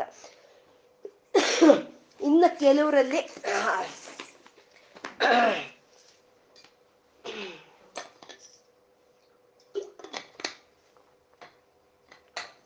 ಯಾರು ಆ ತಾಯಿಯನ್ನ ಆಶ್ರಯಿಸ್ಕೊಂಡು ಆ ತಾಯಿ ಆ ತಾಯಿಯ ಧ್ಯಾನದಲ್ಲಿರ್ತಾರೋ, ಅವರು ಸ್ವಾಭಾವಿಕವಾಗಿ ಈ ಲಜ್ಜೆ ಅನ್ನೋದು ಅವರಲ್ಲಿ ಇರುತ್ತೆ ಅಂದ್ರೆ ಮಾಡಬೇಡ ಅನ್ನೋದನ್ನ ಮಾಡಲ್ಲ. ಮಾಡಬೇಕು ಅಂದಿದ್ದಾನೆ ಮಾಡ್ತಾರೆ. ಕೆಲವ್ರು ಇರ್ತಾರೆ, ಅವ್ರಿಗೆ ಏನಾಗುತ್ತೆ? ಪ್ರಭಾವ. ಯಾರಾದ್ರೂ ನೋಡ್ತಾರೋ ಏನೋ ನಾನು ಈ ಕೆಲಸ ಮಾಡಿದ್ರೆ ನಾಚಿಕೆ ಆಗುತ್ತಪ್ಪ ಮಾಡೋದು ಬೇಡ ಅನ್ಕೊಳ್ತಾರೆ. ಸುಳ್ಳು ಹೇಳಿದ್ರೆ ಎಲ್ಲಿ ಸಿಗಾಕೊಳ್ತೀನೋ ಏನೋ ಅನ್ನೋದೊಂದು ಭಯ ಇರುತ್ತೆ. ಕೆಟ್ಟ ಕೆಲಸ ಮಾಡಿದ್ರೆ ಯಾರಾದ್ರೂ ಏನಾದ್ರೂ ಏನೋ ಅಂತಾರೋ ಏನೋ ಅನ್ನೋ ಒಂದು ಒಂದು ಭಾವನೆಯಿಂದ ಅವ್ರು ಆ ಕೆಲಸಗಳನ್ನ ಮಾಡೋದಿಲ್ಲ. ಅದನ್ನ ಪ್ರಭಾವ ಅಂತ ಹೇಳ್ತೀವಿ. ಸ್ವಭಾವವಾಗ್ಲಾದ್ರೂ ಇರ್, ಸರಿ ಇರಬೇಕು. ಪ್ರಭಾವವಾದ್ರೂ ಸರಿ ನಮಗೆ ಆ ಲಜ್ಜೆ ಅನ್ನೋದು ಇರಬೇಕು. ಇವಾಗ ಒಂದು ಮನೆಗಳಲ್ಲಿ ನಾವು ಹಾಕೊಂಡಿರ್ತೀವಿ ಸತ್ಯಮೇವ ಜಯತೆ ಅಂತ ಹಾಕೊಂಡಿರ್ತೀವಿ ಅಹಿಂಸಾ ಪರಮೋ ಧರ್ಮ ಅಂತ ಹಾಕೊಂಡಿರ್ತೀವಿ ಬಿ ಸ್ಮೈಲಿಂಗ್ ಅಂತ ಹಾಕೊಂಡಿರ್ತೀವಿ ಅಲ್ವಾ? ಈ ರೀತಿ ಹಾಕೊಂಡಿದ್ದಾಗ ನಾವು ನಾವು ಅದನ್ನ ನೋಡ್ತಾ ಇದ್ರೆ ನಾವು ಪ್ರಭಾವಿತರಾಗ್ತೀವಿ. ದಿನಾ ಪೂರ್ತಿ ದಿನಾ ಪೂರ್ತಿ ಸತ್ಯಮೇವ ಜಯತೆ ಸತ್ಯಮೇವ ಜಯತೆ, ಅದು ನಮಗೆ ಕಾಣಿಸ್ತಾ ಇದ್ರೆ ನಾವು ಸುಳ್ಳು ಹೇಳ್ಬೇಕಾದ್ರೆ ನಮ್ಗೆ ಅದು ಕಾಣಿಸುತ್ತೆ. ಆವಾಗ ನಾವು ಸುಳ್ಳು ಹೇಳೋದಿಲ್ಲ. ಇದನ್ನ ಪ್ರಭಾವ ಅಂತ ಹೇಳ್ತೀವಿ. ಸ್ವಭಾವವಾಗಿ ಇರಬೇಕು. ಇಲ್ಲ ಅಂದ್ರೆ ಈ ರೀತಿ ಪ್ರಭಾವ ಆದ್ರೂ ಇರಬೇಕು. ಎರಡೂ ಇಲ್ಲ ಅಂದ್ರೆ ಅದನ್ನ ಅಭಾವ ಅಂತಾರೆ ಹಾಗೆ. ಶ್ರೀರಾಮಚಂದ್ರ ಮೂರ್ತಿಯಲ್ಲಿ ಈ ಶ್ರೀರಾಮನಲ್ಲಿ ಈ ನಾಚಿಕೆ ಅನ್ನೋದು, ಈ ಧರ್ಮ ಅನ್ನೋದು ಎಲ್ಲ ಸ್ವಾಭಾವಿಕವಾಗಿ ಇತ್ತು. ಇಲ್ಲ ಅಂದ್ರೆ ಸತ್ಯಂಬದ ಧರ್ಮಂಚರ ಅಂತ ಏನು ಓದ್ಕೊಂಡು ಬಂದ ಸತ್ಯವನ್ನ ಆಚರಣೆ ಮಾಡದ್ನ. ಶ್ರೀರಾಮಚಂದ್ರ ಇಲ್ಲ ಅಲ್ವಾ? ಅವನಲ್ಲಿ ಆ ನೈಸರ್ಗಿಕವಾಗಿ ಸ್ವಭಾವವಾಗಿ ಆ ಒಂದು ಲಜ್ಜಾ ಸ್ವಭಾವ ಅನ್ನೋದು ಇತ್ತು. ಅವನು ಧರ್ಮವನ್ನೇ ಆಚರಣೆ ಮಾಡ್ತಾ ಇದ್ದ. ಮತ್ತೆ ಸೀತೆ, ಏನೋ ಪತಿವ್ರತ ಧರ್ಮಗಳನ್ನೆಲ್ಲ ಯಾವುದೋ ಸ್ಕೂಲ್ಗೆ ಹೋಗಿ ಕಲ್ತ್ಕೊಂಡು ಬಂದ್ಲ ತಾಯಿ ಇಲ್ಲ. ಸ್ವಾಭಾವಿಕವಾಗಿ ಅವಳಲ್ಲಿ ಆ ಲಜ್ಜೆ ಅನ್ನೋದಿತ್ತು. ಸ್ವಾಭಾವಿಕವಾಗಿ ಅವಳಲ್ಲಿ ಒಂದು, ಆ ಒಂದು ಪಾತಿವ್ರತ್ಯ ಧರ್ಮ ಅನ್ನೋದು ಇತ್ತು. ಈ ಶಿವಧನಸ್ಸನ್ನ ಇಟ್ಟಿದ್ರೆ ಆ ಶಿವಧನಸ್ಸನ್ನ ತಳ್ಳಿಬಿಡ್ತಾಳೆ. ಎಂತ ಮಹಾವೀರಾದಿ ವೀರರಿಗೂ ಆ ಶಿವಧನಸ್ಸನ್ನ ಎತ್ತಕ್ಕೂ ಆಗಲ್ಲ, ಕದಲ್ಸಕ್ಕೂ ಆಗಲ್ಲ. ಅಂತ ಭಾರವಾಗಿರುವಂಥ ಶಿವಧನಸ್ಸನ್ನ ಆ ಸೀತೆ ಅವಲೀಲೆಯಾಗಿ ಮುಂದೆ ತಳ್ಳಿದ್ಲು ಅಂದ್ರೆ ಅವಳಲ್ಲಿ ಎಷ್ಟು ಶಕ್ತಿ ಇತ್ತು? ಆದ್ರೆ ಅವಳದನ್ನ ತೋರಿಸ್ಕೊಳ್ತಿದ್ಲ, ಎಲ್ಲೂ ತೋರಿಸ್ಕೊಳ್ತಿದ್ಲ. ಯಾಕೆ ಅಂದ್ರೆ ಅವಳು ಲಜ್ಜಾ ಸ್ವಭಾವದವಳು. ಎಲ್ಲೂ ಆ ಶಕ್ತಿಯನ್ನ ತೋರಿಸ್ಕೊಳ್ತಾ ಇರ್ಲಿಲ್ಲ. ಮತ್ತೆ ಈ ರಾಜಭವನದಲ್ಲಿ ಸ್ವತಂತ್ರವಾಗಿ ಓಡಾಡ್ತಾ ಆಡ್ಕೊಂಡು ಮ ನಗುನಗುತ್ತಾ ಇದ್ದಂತ ಸೀತೆ ರಾವಣಾಸುರ ತಗೊಂಡೋಗಿ ಅಶೋಕವನದಲ್ಲಿ ಇಟ್ರೆ ನನ್ಗಿಷ್ಟು ಶಕ್ತಿ ಇದೆ ಅಂತ ಆ ಶಕ್ತಿಯನ್ನಲ್ಲಿ ತೋರ್ಪ, ತೋರ್ಸ್ಕೊಳ್ಳಿಲ್ಲ. ನಾನು ನನ್ನ ರಾಜಭವನದಲ್ಲಿ ನಾನು ಸ್ವೇಚ್ಛೆಯಾಗಿ ಓಡಾಡ್ತಾ ಇದ್ದೆ. ನಾನು ಇವಾಗ್ಲೂ ಹಾಗೆ ಓಡಾಡ್ತೀನಿ ಅಂತ ಅಶೋಕವನದಲ್ಲಿ ಸೀತೆ ಹೇಳಲಿಲ್ಲ. ಅಂದ್ರೆ ಲಜ್ಜಾ ಸ್ವಭಾವ. ಯಾವಾಗ ಯಾವ ರೀತಿ ಎಲ್ಲಿ ಹೇಗಿರ್ಬೇಕೋ ಹಾಗೆ ಇರೋಂಥದ್ದನ್ನೇ ಲಜ್ಜಾ ಸ್ವಭಾವ ಅಂತ ಹೇಳೋದು. ಅದು ಹ್ರೀಂಕಾರಿಣಿ ಅಮ್ಮ ಹ್ರೀಂ. ಲಜ್ಜಾ ಸ್ವಭಾವದವಳು ಅಮ್ಮ ಹ್ರೀಂ ಅಂತ ಹೇಳೋವಂಥದ್ದು ಮತ್ತೆ ಹ್ರೀಂ ಅಂತ ಅಂದ್ರೆ ಒಂದು ಮಾಡ್ಬೇಕು ಅಂತ ಮಾಡೋದು, ಮಾಡಬೇಡ ಅನ್ನೋದು, ಬಿಡೋ ಅಂತದನ್ನೇ ಲಜ್ಜೆ ಅಂತ ಹೇಳ್ಕೊಂಡ್ವಿ. ಲಜ್ಜೆ ಸ್ವಭಾವ ಅಂತಂದ್ರೆ ಹ್ರೀಂಕಾರಿಣಿ ಅಂದ್ರೆ ಎಲ್ಲ ಒಳಕ್ಕೆ ಎಳ್ಕೊಳ್ಳೋ ಅಂತ ತಾಯಿ ಅಂದ್ರೆ ಲಯಕಾರಿಣಿ ಹ್ರೀಂಕಾರ ಸ್ವರೂಪಿಣಿ ಅಂತ ಹೇಳೋದು. ಅಂದ್ರೆ ನಮ್ಮ ಮನಸ್ಸು ಪ್ರಪಂಚದ ಕಡೆ ಯಾವಾಗ ಓಡ್ತಾ ಇದೆಯೋ ಆ ಮನಸ್ಸನ್ನ ನಮ್ಮನ್ನ ಅಂತರ್ಮುಖರನ್ನಾಗಿ ತಗೊಂಡು ಅಂತ ಬೀಜಾಕ್ಷರವೇ ಹ್ರೀಂ ಅಂತ ಹೇಳೋವಂಥದ್ದು ಅಂದ್ರೆ ಎಲ್ಲಿಗೆ ಹೋದ್ರೆ ಮತ್ತೆ ನಾವು ವಾಪಸ್ ಬರಲ್ವೋ ಅಂತ ಸ್ಥಾನಕ್ಕೆ ನಮ್ಮನ್ನ ಕರ್ಕೊಂಡು ಹೋಗುವಂಥದ್ದೇ ಹ್ರೀಂಕಾರ ಸಾಧನೆ ಅಂತ ಹೇಳೋವಂಥದ್ದು ಅಂದ್ರೆ ಅದು ಒಳಕ್ಕೆ ಹೋಯ್ತು ಅಂದ್ರೆ ಅದೇ ಲಜ್ಜೆ ಅಂತ ಹೇಳೋ ಅಂತಾಳದ್ ನಾವು. ಎಲ್ಲ ಪ್ರಪಂಚದ ಕಡೆ ಬಿಟ್ರೆ ಲಜ್ಜೆ ಬಿಟ್ಟಿದೀವಿ ಅಂತ. ಯಾವಾಗ ನಾವು ಮನಸ್ಸನ್ನ ನಾವು ಪರಮಾತ್ಮನ ಕಡೆ, ನಮ್ಮ ಆತ್ಮದ ಕಡೆ ತಗೊಂಡು ಹೋದ್ರೆ ಅವಾಗ ನಾವು ಹ್ರೀಮತಿಯರಾಗ್ತೀವಿ ಅಂತ ಹೇಳೋವಂಥದ್ದು ಆ ರೀತಿ ಆ ತಾಯಿ ಹ್ರೀಮತಿ, ತಾನು ಲಜ್ಜಾ ಸ್ವರೂಪಿಣಿ. ಆ ಲಜ್ಜಾ ಸ್ವರೂಪಿಣಿಯಾದ ತಾಯಿ ಎಲ್ಲ ಪ್ರಾಣಿಯಲ್ಲಿ ಲಜ್ಜಾ ರೂಪದಲ್ಲಿ ವ್ಯಾಪಿಸ್ಕೊಂಡಿದ್ದಾಳೆ ಅಂತ ಹ್ರೀಮತಿ ಅಂತ ಅಂದ್ರು. ಅಂದ್ರೆ ಹ್ರೀಮತಿ ಅನ್ನೋದು ಅವಳ ಸ್ವಭಾವ ಅಂತ ಹೇಳ್ತಾ ಇರೋವಂಥದ್ದು. ಅದಕ್ಕೆ ಈ ಹ್ರೀಮ್ ಅನ್ನೋದು ಪಂಚದಶಾಕ್ಷರಿ ಮಂತ್ರದಲ್ಲಿ ಪ್ರತಿಯೊಂದು ಕೂಟದಲ್ಲಿ ಕೊನೆಯದಾಗಿ ಹೇಳ್ತಾರೆ ಅಂತ ನಾವು ಹೇಳ್ಕೊಂಡ್ವಿ. ಹ್ರೀಂ ಹ್ರೀಂ ಹ್ರೀಂ ಅಂತ ಹೇಳ್ತಾರೆ ಅಂತ. ಆ ಮೊದಲನೆಯ ಕೂಟ ನಮ್ಗೆ ಧರ್ಮವನ್ನು ಕೊಡುತ್ತೆ. ಎರಡನೆಯ ಕೂಟ ಅರ್ಥಕಾಮಗಳನ್ನು ಕೊಡುತ್ತೆ. ಮೂರನೆಯ ಕೂಟ ಮೋಕ್ಷವನ್ನು ಕೊಡುತ್ತೆ. ಆದ್ರೆ ಧರ್ಮವನ್ನು ಕೊಡೋ ಅಂತ ಕೂಟದ ಕೊನೆಯಲ್ಲಿ ಹ್ರೀಮ್ ಇದೆ ಅಂದ್ರೆ ನಿಮ್ಗೆ ಧರ್ಮ ಸಿಕ್ಕಿದ್ರು, ಅರ್ಥ ಸಿಕ್ಕಿದ್ರು, ಕಾಮ ಸಿಕ್ಕಿದ್ರು, ಮೋಕ್ಷ ಸಿಕ್ಕಿದ್ರು, ಯಾವ್ದು ಸಿಕ್ಕಿದ್ರು ಸರಿ ನೀನ್ ಕೊನೆಗೆ ಹೋಗಿ ಸೇರ್ಬೇಕಾಗಿರುವಂತ ಸ್ಥಾನವೇ ಅದೇ ಹ್ರೀಮ್ ಅಂತ ಹೇಳೋ ಅಂತದ್ದು ಆ ತಾಯಿ ಹ್ರೀಮತಿ ಅಂತ. ಸರಿ, ಹ್ರೀಮತಿ ಅಂತ ಅವಳ ಸ್ವಭಾವವನ್ನ ಹೇಳಿದ್ಲು. ಮತ್ತೆ ಅವಳ ರೂಪ ಹೇಗಿರ್ಬೋದು? ಅವಳ ಸ್ವಭಾವ ಏನೋ ನಾಚಿಕೆಯ ಸ್ವಭಾವ. ಅವಳ ರೂಪ ಹೇಗಿರ್ಬೋದು ಅಂದ್ರೆ ಅತ್ಯಂತ ಸುಂದರಿನಂತೆ, ಅತ್ಯಂತ ಸುಂದರಿ ಮನೋಹರವಾದಂಥ ರೂಪ ಆಕರ್ಷಿತವಾದಂಥ ರೂಪ. ಅದನ್ನೇ ಹೃದಯ ಅಂತ ಹೇಳ್ತಾರೆ. ಶ್ರೀಮತಿ ಹೃದಯ ಅಂತ. ಆ ತಾಯಿ ಅತ್ಯಂತ ಸುಂದರವಾಗಿದ್ದಾಳೆ, ಅತ್ಯಂತ ಆಕರ್ಷಿತವಾಗಿದ್ದಾಳೆ, ಅತ್ಯಂತ ಮನೋಹರವಾಗಿ ಇದ್ದಾಳೆ ಅಂತ ಹೃದಯ ಅಂತಂದ್ರು. ನಾವು ಲೋಕ ವ್ಯವಹಾರದಲ್ಲಿ ಇದೆ. ಯಾವ್ದಾದ್ರು ತುಂಬಾ ಚೆನ್ನಾಗಿದ್ರೆ ಹೃದಯವಾಗಿದೆ ಅಂತ ಹೇಳ್ತೀವಿ. ಯಾವ್ದಾದ್ರು ಒಂದು ಸ್ವಲ್ಪ ನಮ್ಗೆ ಕಣ್ಣಿಗಾಗ್ಬೋದು, ಕಿವಿಗಾಗ್ಬೋದು, ಒಂದು ಇಂಪನ್ನ ತಂದ್ರೆ ಓ ಹೃದಯವಾಗಿದೆ ಅಂತ ಹೇಳ್ತೀವಿ. ಹಾಗೆ ಭುವನೇಶ್ವರಿಯ ಒಂದು ರೂಪ, ಅವಳ ನಾಮ, ಅವಳ ಅವಳ ಜಪ ಎಲ್ಲವೂ ಹೃದಯವಾಗಿದೆ ಅಂತ ಹೇಳ್ತಾ ಆ ತಾಯಿ ಹೃದಯ ಅಂತ ಹೇಳಿದ್ರು. ಅಂದ್ರೆ ಈ ಲಲಿತೆಯ ರೂಪ, ಲಲಿತೆ ಅಂತಂದ್ರೇನೆ ಅಂದ. ಲಲಿತೆ ಅಂತಂದ್ರೇನೆ ಆನಂದ. ಆ ಲಲಿತೆ ಅಂತಂದ್ರೆ ಆನಂದ, ಲಲಿತೆ ಅಂದ್ರೆ ಅಂದ. ಅದೇ ಹೃದಯ. ನಮ್ಗೆ ಯಾವಾಗ್ಲೂ ಆನಂದದಿಂದ ಇದ್ರೇನೆ ನಮ್ಗೆ ಅಂದ ಅನ್ನೋದು ನಮಗ್ ಬರುತ್ತೆ. ಅಂದವೇ ಆನಂದ ಅಲ್ಲ. ಆನಂದವೇ ಅಂದ. ನಾವು ಯಾವಾಗ ಆನಂದದಿಂದ ಇರ್ತೀವೋ ಆವಾಗ ನಮ್ಮ ಮುಖವು ಸುಂದರವಾಗಿ ಕಾಣಿಸೋ ಅಂತದ್ದು ಹಾಗೆ ಹೃದಯವಾಗಿ ಕಾಣಿಸುತ್ತೆ. ಆ ಹೃದಯವಾಗಿರೋ ಅಂತ ಭುವನೇಶ್ವರಿಯ ಒಂದು ಉಪಾಸನೆಯಿಂದ ನಾವು ಹೃದಯರಾಗ್ತೀವಿ ಅಂತ. ಹೃದಯರು ಅಂದ್ರೆ ಆನಂದವಾಗಿರ್ತೀವಿ, ಆಕರ್ಷಿತವಾಗಿರ್ತೀವಿ. ನೋಡೋರಿಗೆ ಇನ್ನೊಂದು ಸಲಿ ನೋಡ್ಬೇಕು ಅನ್ನೋಷ್ಟು ಮನೋಹರವಾಗಿ ಇರ್ತೀವಿ ಅಂತ. ಇದನ್ನೇ ಶಂಕರರು ಸೌಂದರ್ಯ ಲಹರಿಯ ಒಂದು ಫಲಶ್ರುತಿಯಾಗಿ ಹೇಳ್ತಾರೆ. ಸರಸ್ವತಿಯ ಲಕ್ಷ್ಮ್ಯ ವಿಧಿಹರಿಸ ಪತ್ನೌ ವಿಹರತೆ ರತೇಹ ಪಾತಿವ್ರತ್ಯಂ ಶಿಥಿಲಯತಿ ರಮ್ಯೇಣ ವಪುಷ ಅಂತ ಹೇಳಿದ್ರು. ಅಮ್ಮನವರ ಉಪಾಸನೆ ಯಾರು ಮಾಡ್ತಾರೋ ಅವ್ರಿಗೆ ಏನು ಫಲ ಬರುತ್ತಪ್ಪ ಅಂತಂದ್ರೆ ಸರಸ್ವತಿ ಲಕ್ಷ್ಮಿ ಪತಿ ಆದಂತ ಬ್ರಹ್ಮ ವಿಷ್ಣುರ್ಗೆ ಭಯ ಆಗುತ್ತಂತೆ. ಇವ್ರು ಯಾರೋ ನಮ್ಗೆ ಒಂದು ಪೈಪೋಟಿ ಬರ್ತಾ ಇದ್ದಾರೆ ಕಾಂಪಿಟೇಷನ್ ಬರ್ತಾ ಇದ್ದಾರೆ ಅನ್ನೋ ಹಂಗೆ ಭಯ ಆಗುತ್ತಂತೆ. ಅಂದ್ರೆ ಅಮ್ಮನವರ ಉಪಾಸನೆ ಮಾಡಿದವ್ರಿಗೆ ವಿಷ್ಣುಗೆ ಕಾಂಪಿಟೇಟರ್ ಆಗೋ ಅಂತ ಒಂದು ಐಶ್ವರ್ಯವನ್ನ, ಬ್ರಹ್ಮದೇವರಿಗೆ ಕಾಂಪಿಟೇಟರ್ ಆಗೋ ಅಂತ ಒಂದು ಜ್ಞಾನವನ್ನ ಈ ತಾಯಿ ಕೊಡ್ತಾಳೆ ಅಂತ. ಸರಸ್ವತಿಯ ಲಕ್ಷ್ಮ ವಿಧಿಹರಸ ಪತ್ನವಂದು ಮತ್ತೆ ರತೇಹ ಪಾತಿವ್ರತ್ಯಂ ಶಿಥಿಲಯತಿ ರಮ್ಯೇಣ ವಪುಷ ಅಂತಂದ್ರು. ಅಂದ್ರೆ ರತಿ ದೇವಿಯ ಪಾತಿವ್ರತ್ಯ ಶಿಥಿಲವಾಗಿ ಹೋಗುತ್ತಂತೆ. ರತಿ ರ ರತಿದೇವಿ ಅತ್ಯಂತ ಪತಿವ್ರತೆ.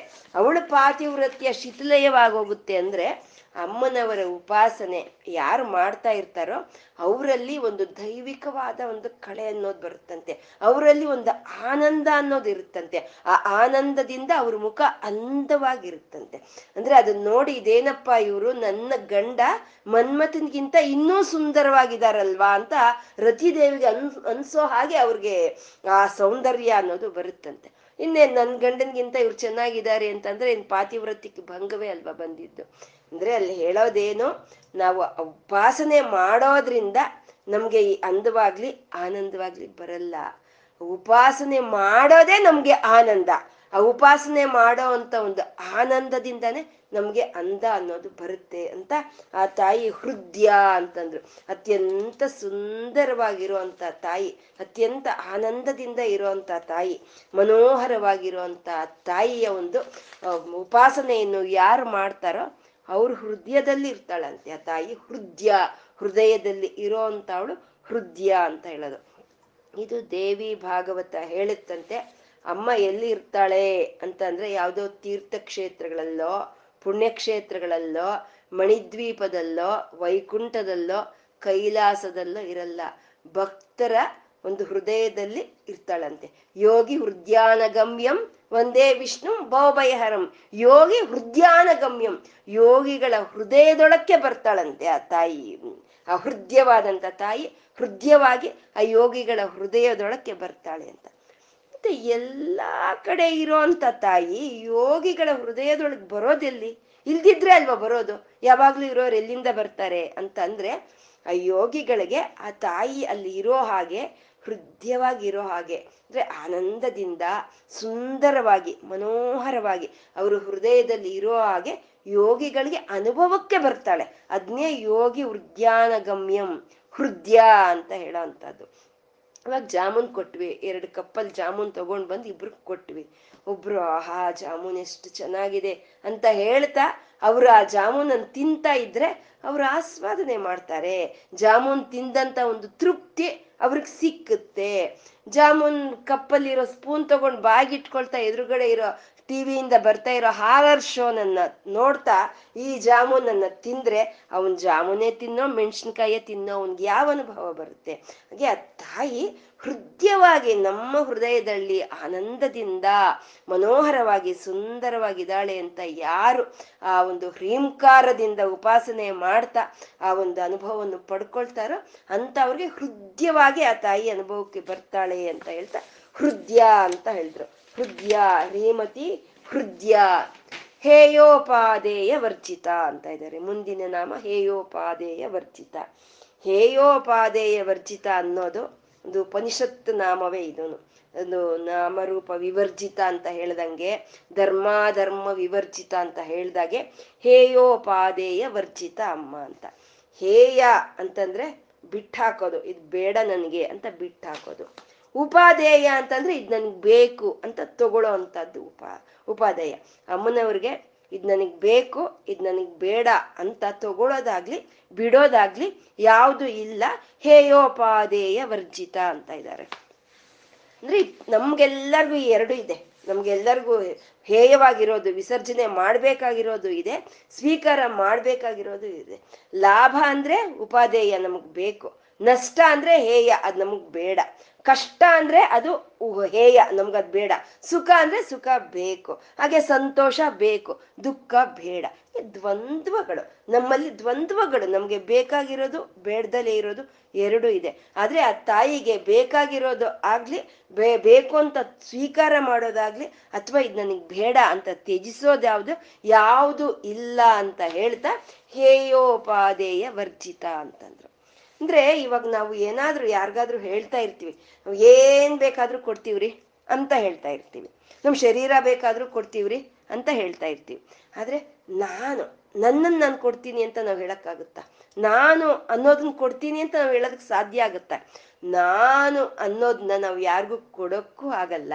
ನಾನು ಅನ್ನೋದನ್ನ ನಾವು ಯಾರಿಂದ ತಗೊಳಕ್ಕೂ ಸಾಧ್ಯ ಇಲ್ಲ. ಅಂದ್ರೆ ಈ ಆತ್ಮವೇ ಹೇಯೋಪಾದೇಯ ವರ್ಜಿತ. ಈ ಆತ್ಮಕ್ಕೆ ಬೇಕು ಅಂತ ತಗೊಳ್ಳೋದಾಗ್ಲಿ ಬೇಡ ಅಂತ ವಿಸರ್ಜನೆ ಮಾಡೋದಾಗ್ಲಿ ಎರಡೂ ಇಲ್ಲ. ಆದ್ರೆ ಶರೀರಕ್ಕಿದೆ. ಶರೀರಕ್ಕೆ ಬೇಕು, ಬೇಡ, ಎರಡೂ ಇದೆ.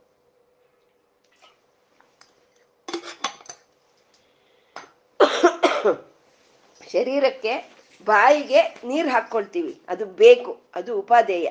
ಅದೇ ಬೆಂಕಿಯ ಉಂಡೆಯನ್ನು ನಾವು ಬಾಯಿಗೆ ಇಟ್ಕೊಳ್ತೀವ?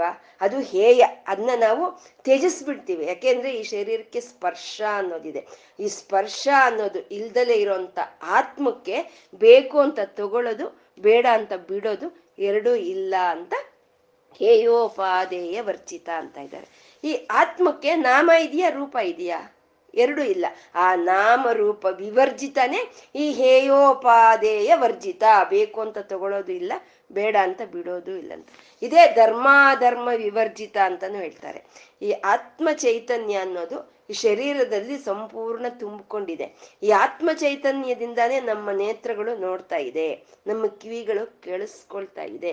ಆದ್ರೆ ಈ ನೇತ್ರಗಳಿಂದ ನಾವು ಒಳ್ಳೇದನ್ನ ನೋಡ್ಬೇಕು, ಕಿವಿಗಳಿಂದ ಒಳ್ಳೇದನ್ನ ಕೇಳಿಸ್ಕೋಬೇಕು ಅನ್ನೋದು ನಮಗೆ ಬುದ್ಧಿಯ ಒಂದು ಕೆಲ್ಸವೇ ಹೊರ್ತು ಆತ್ಮದ ಕೆಲಸ ಅಲ್ಲ ಅದು ಅಂತ ಧರ್ಮ ಧರ್ಮ ವಿವರ್ಜಿತ ಅಂತಂದ್ರು.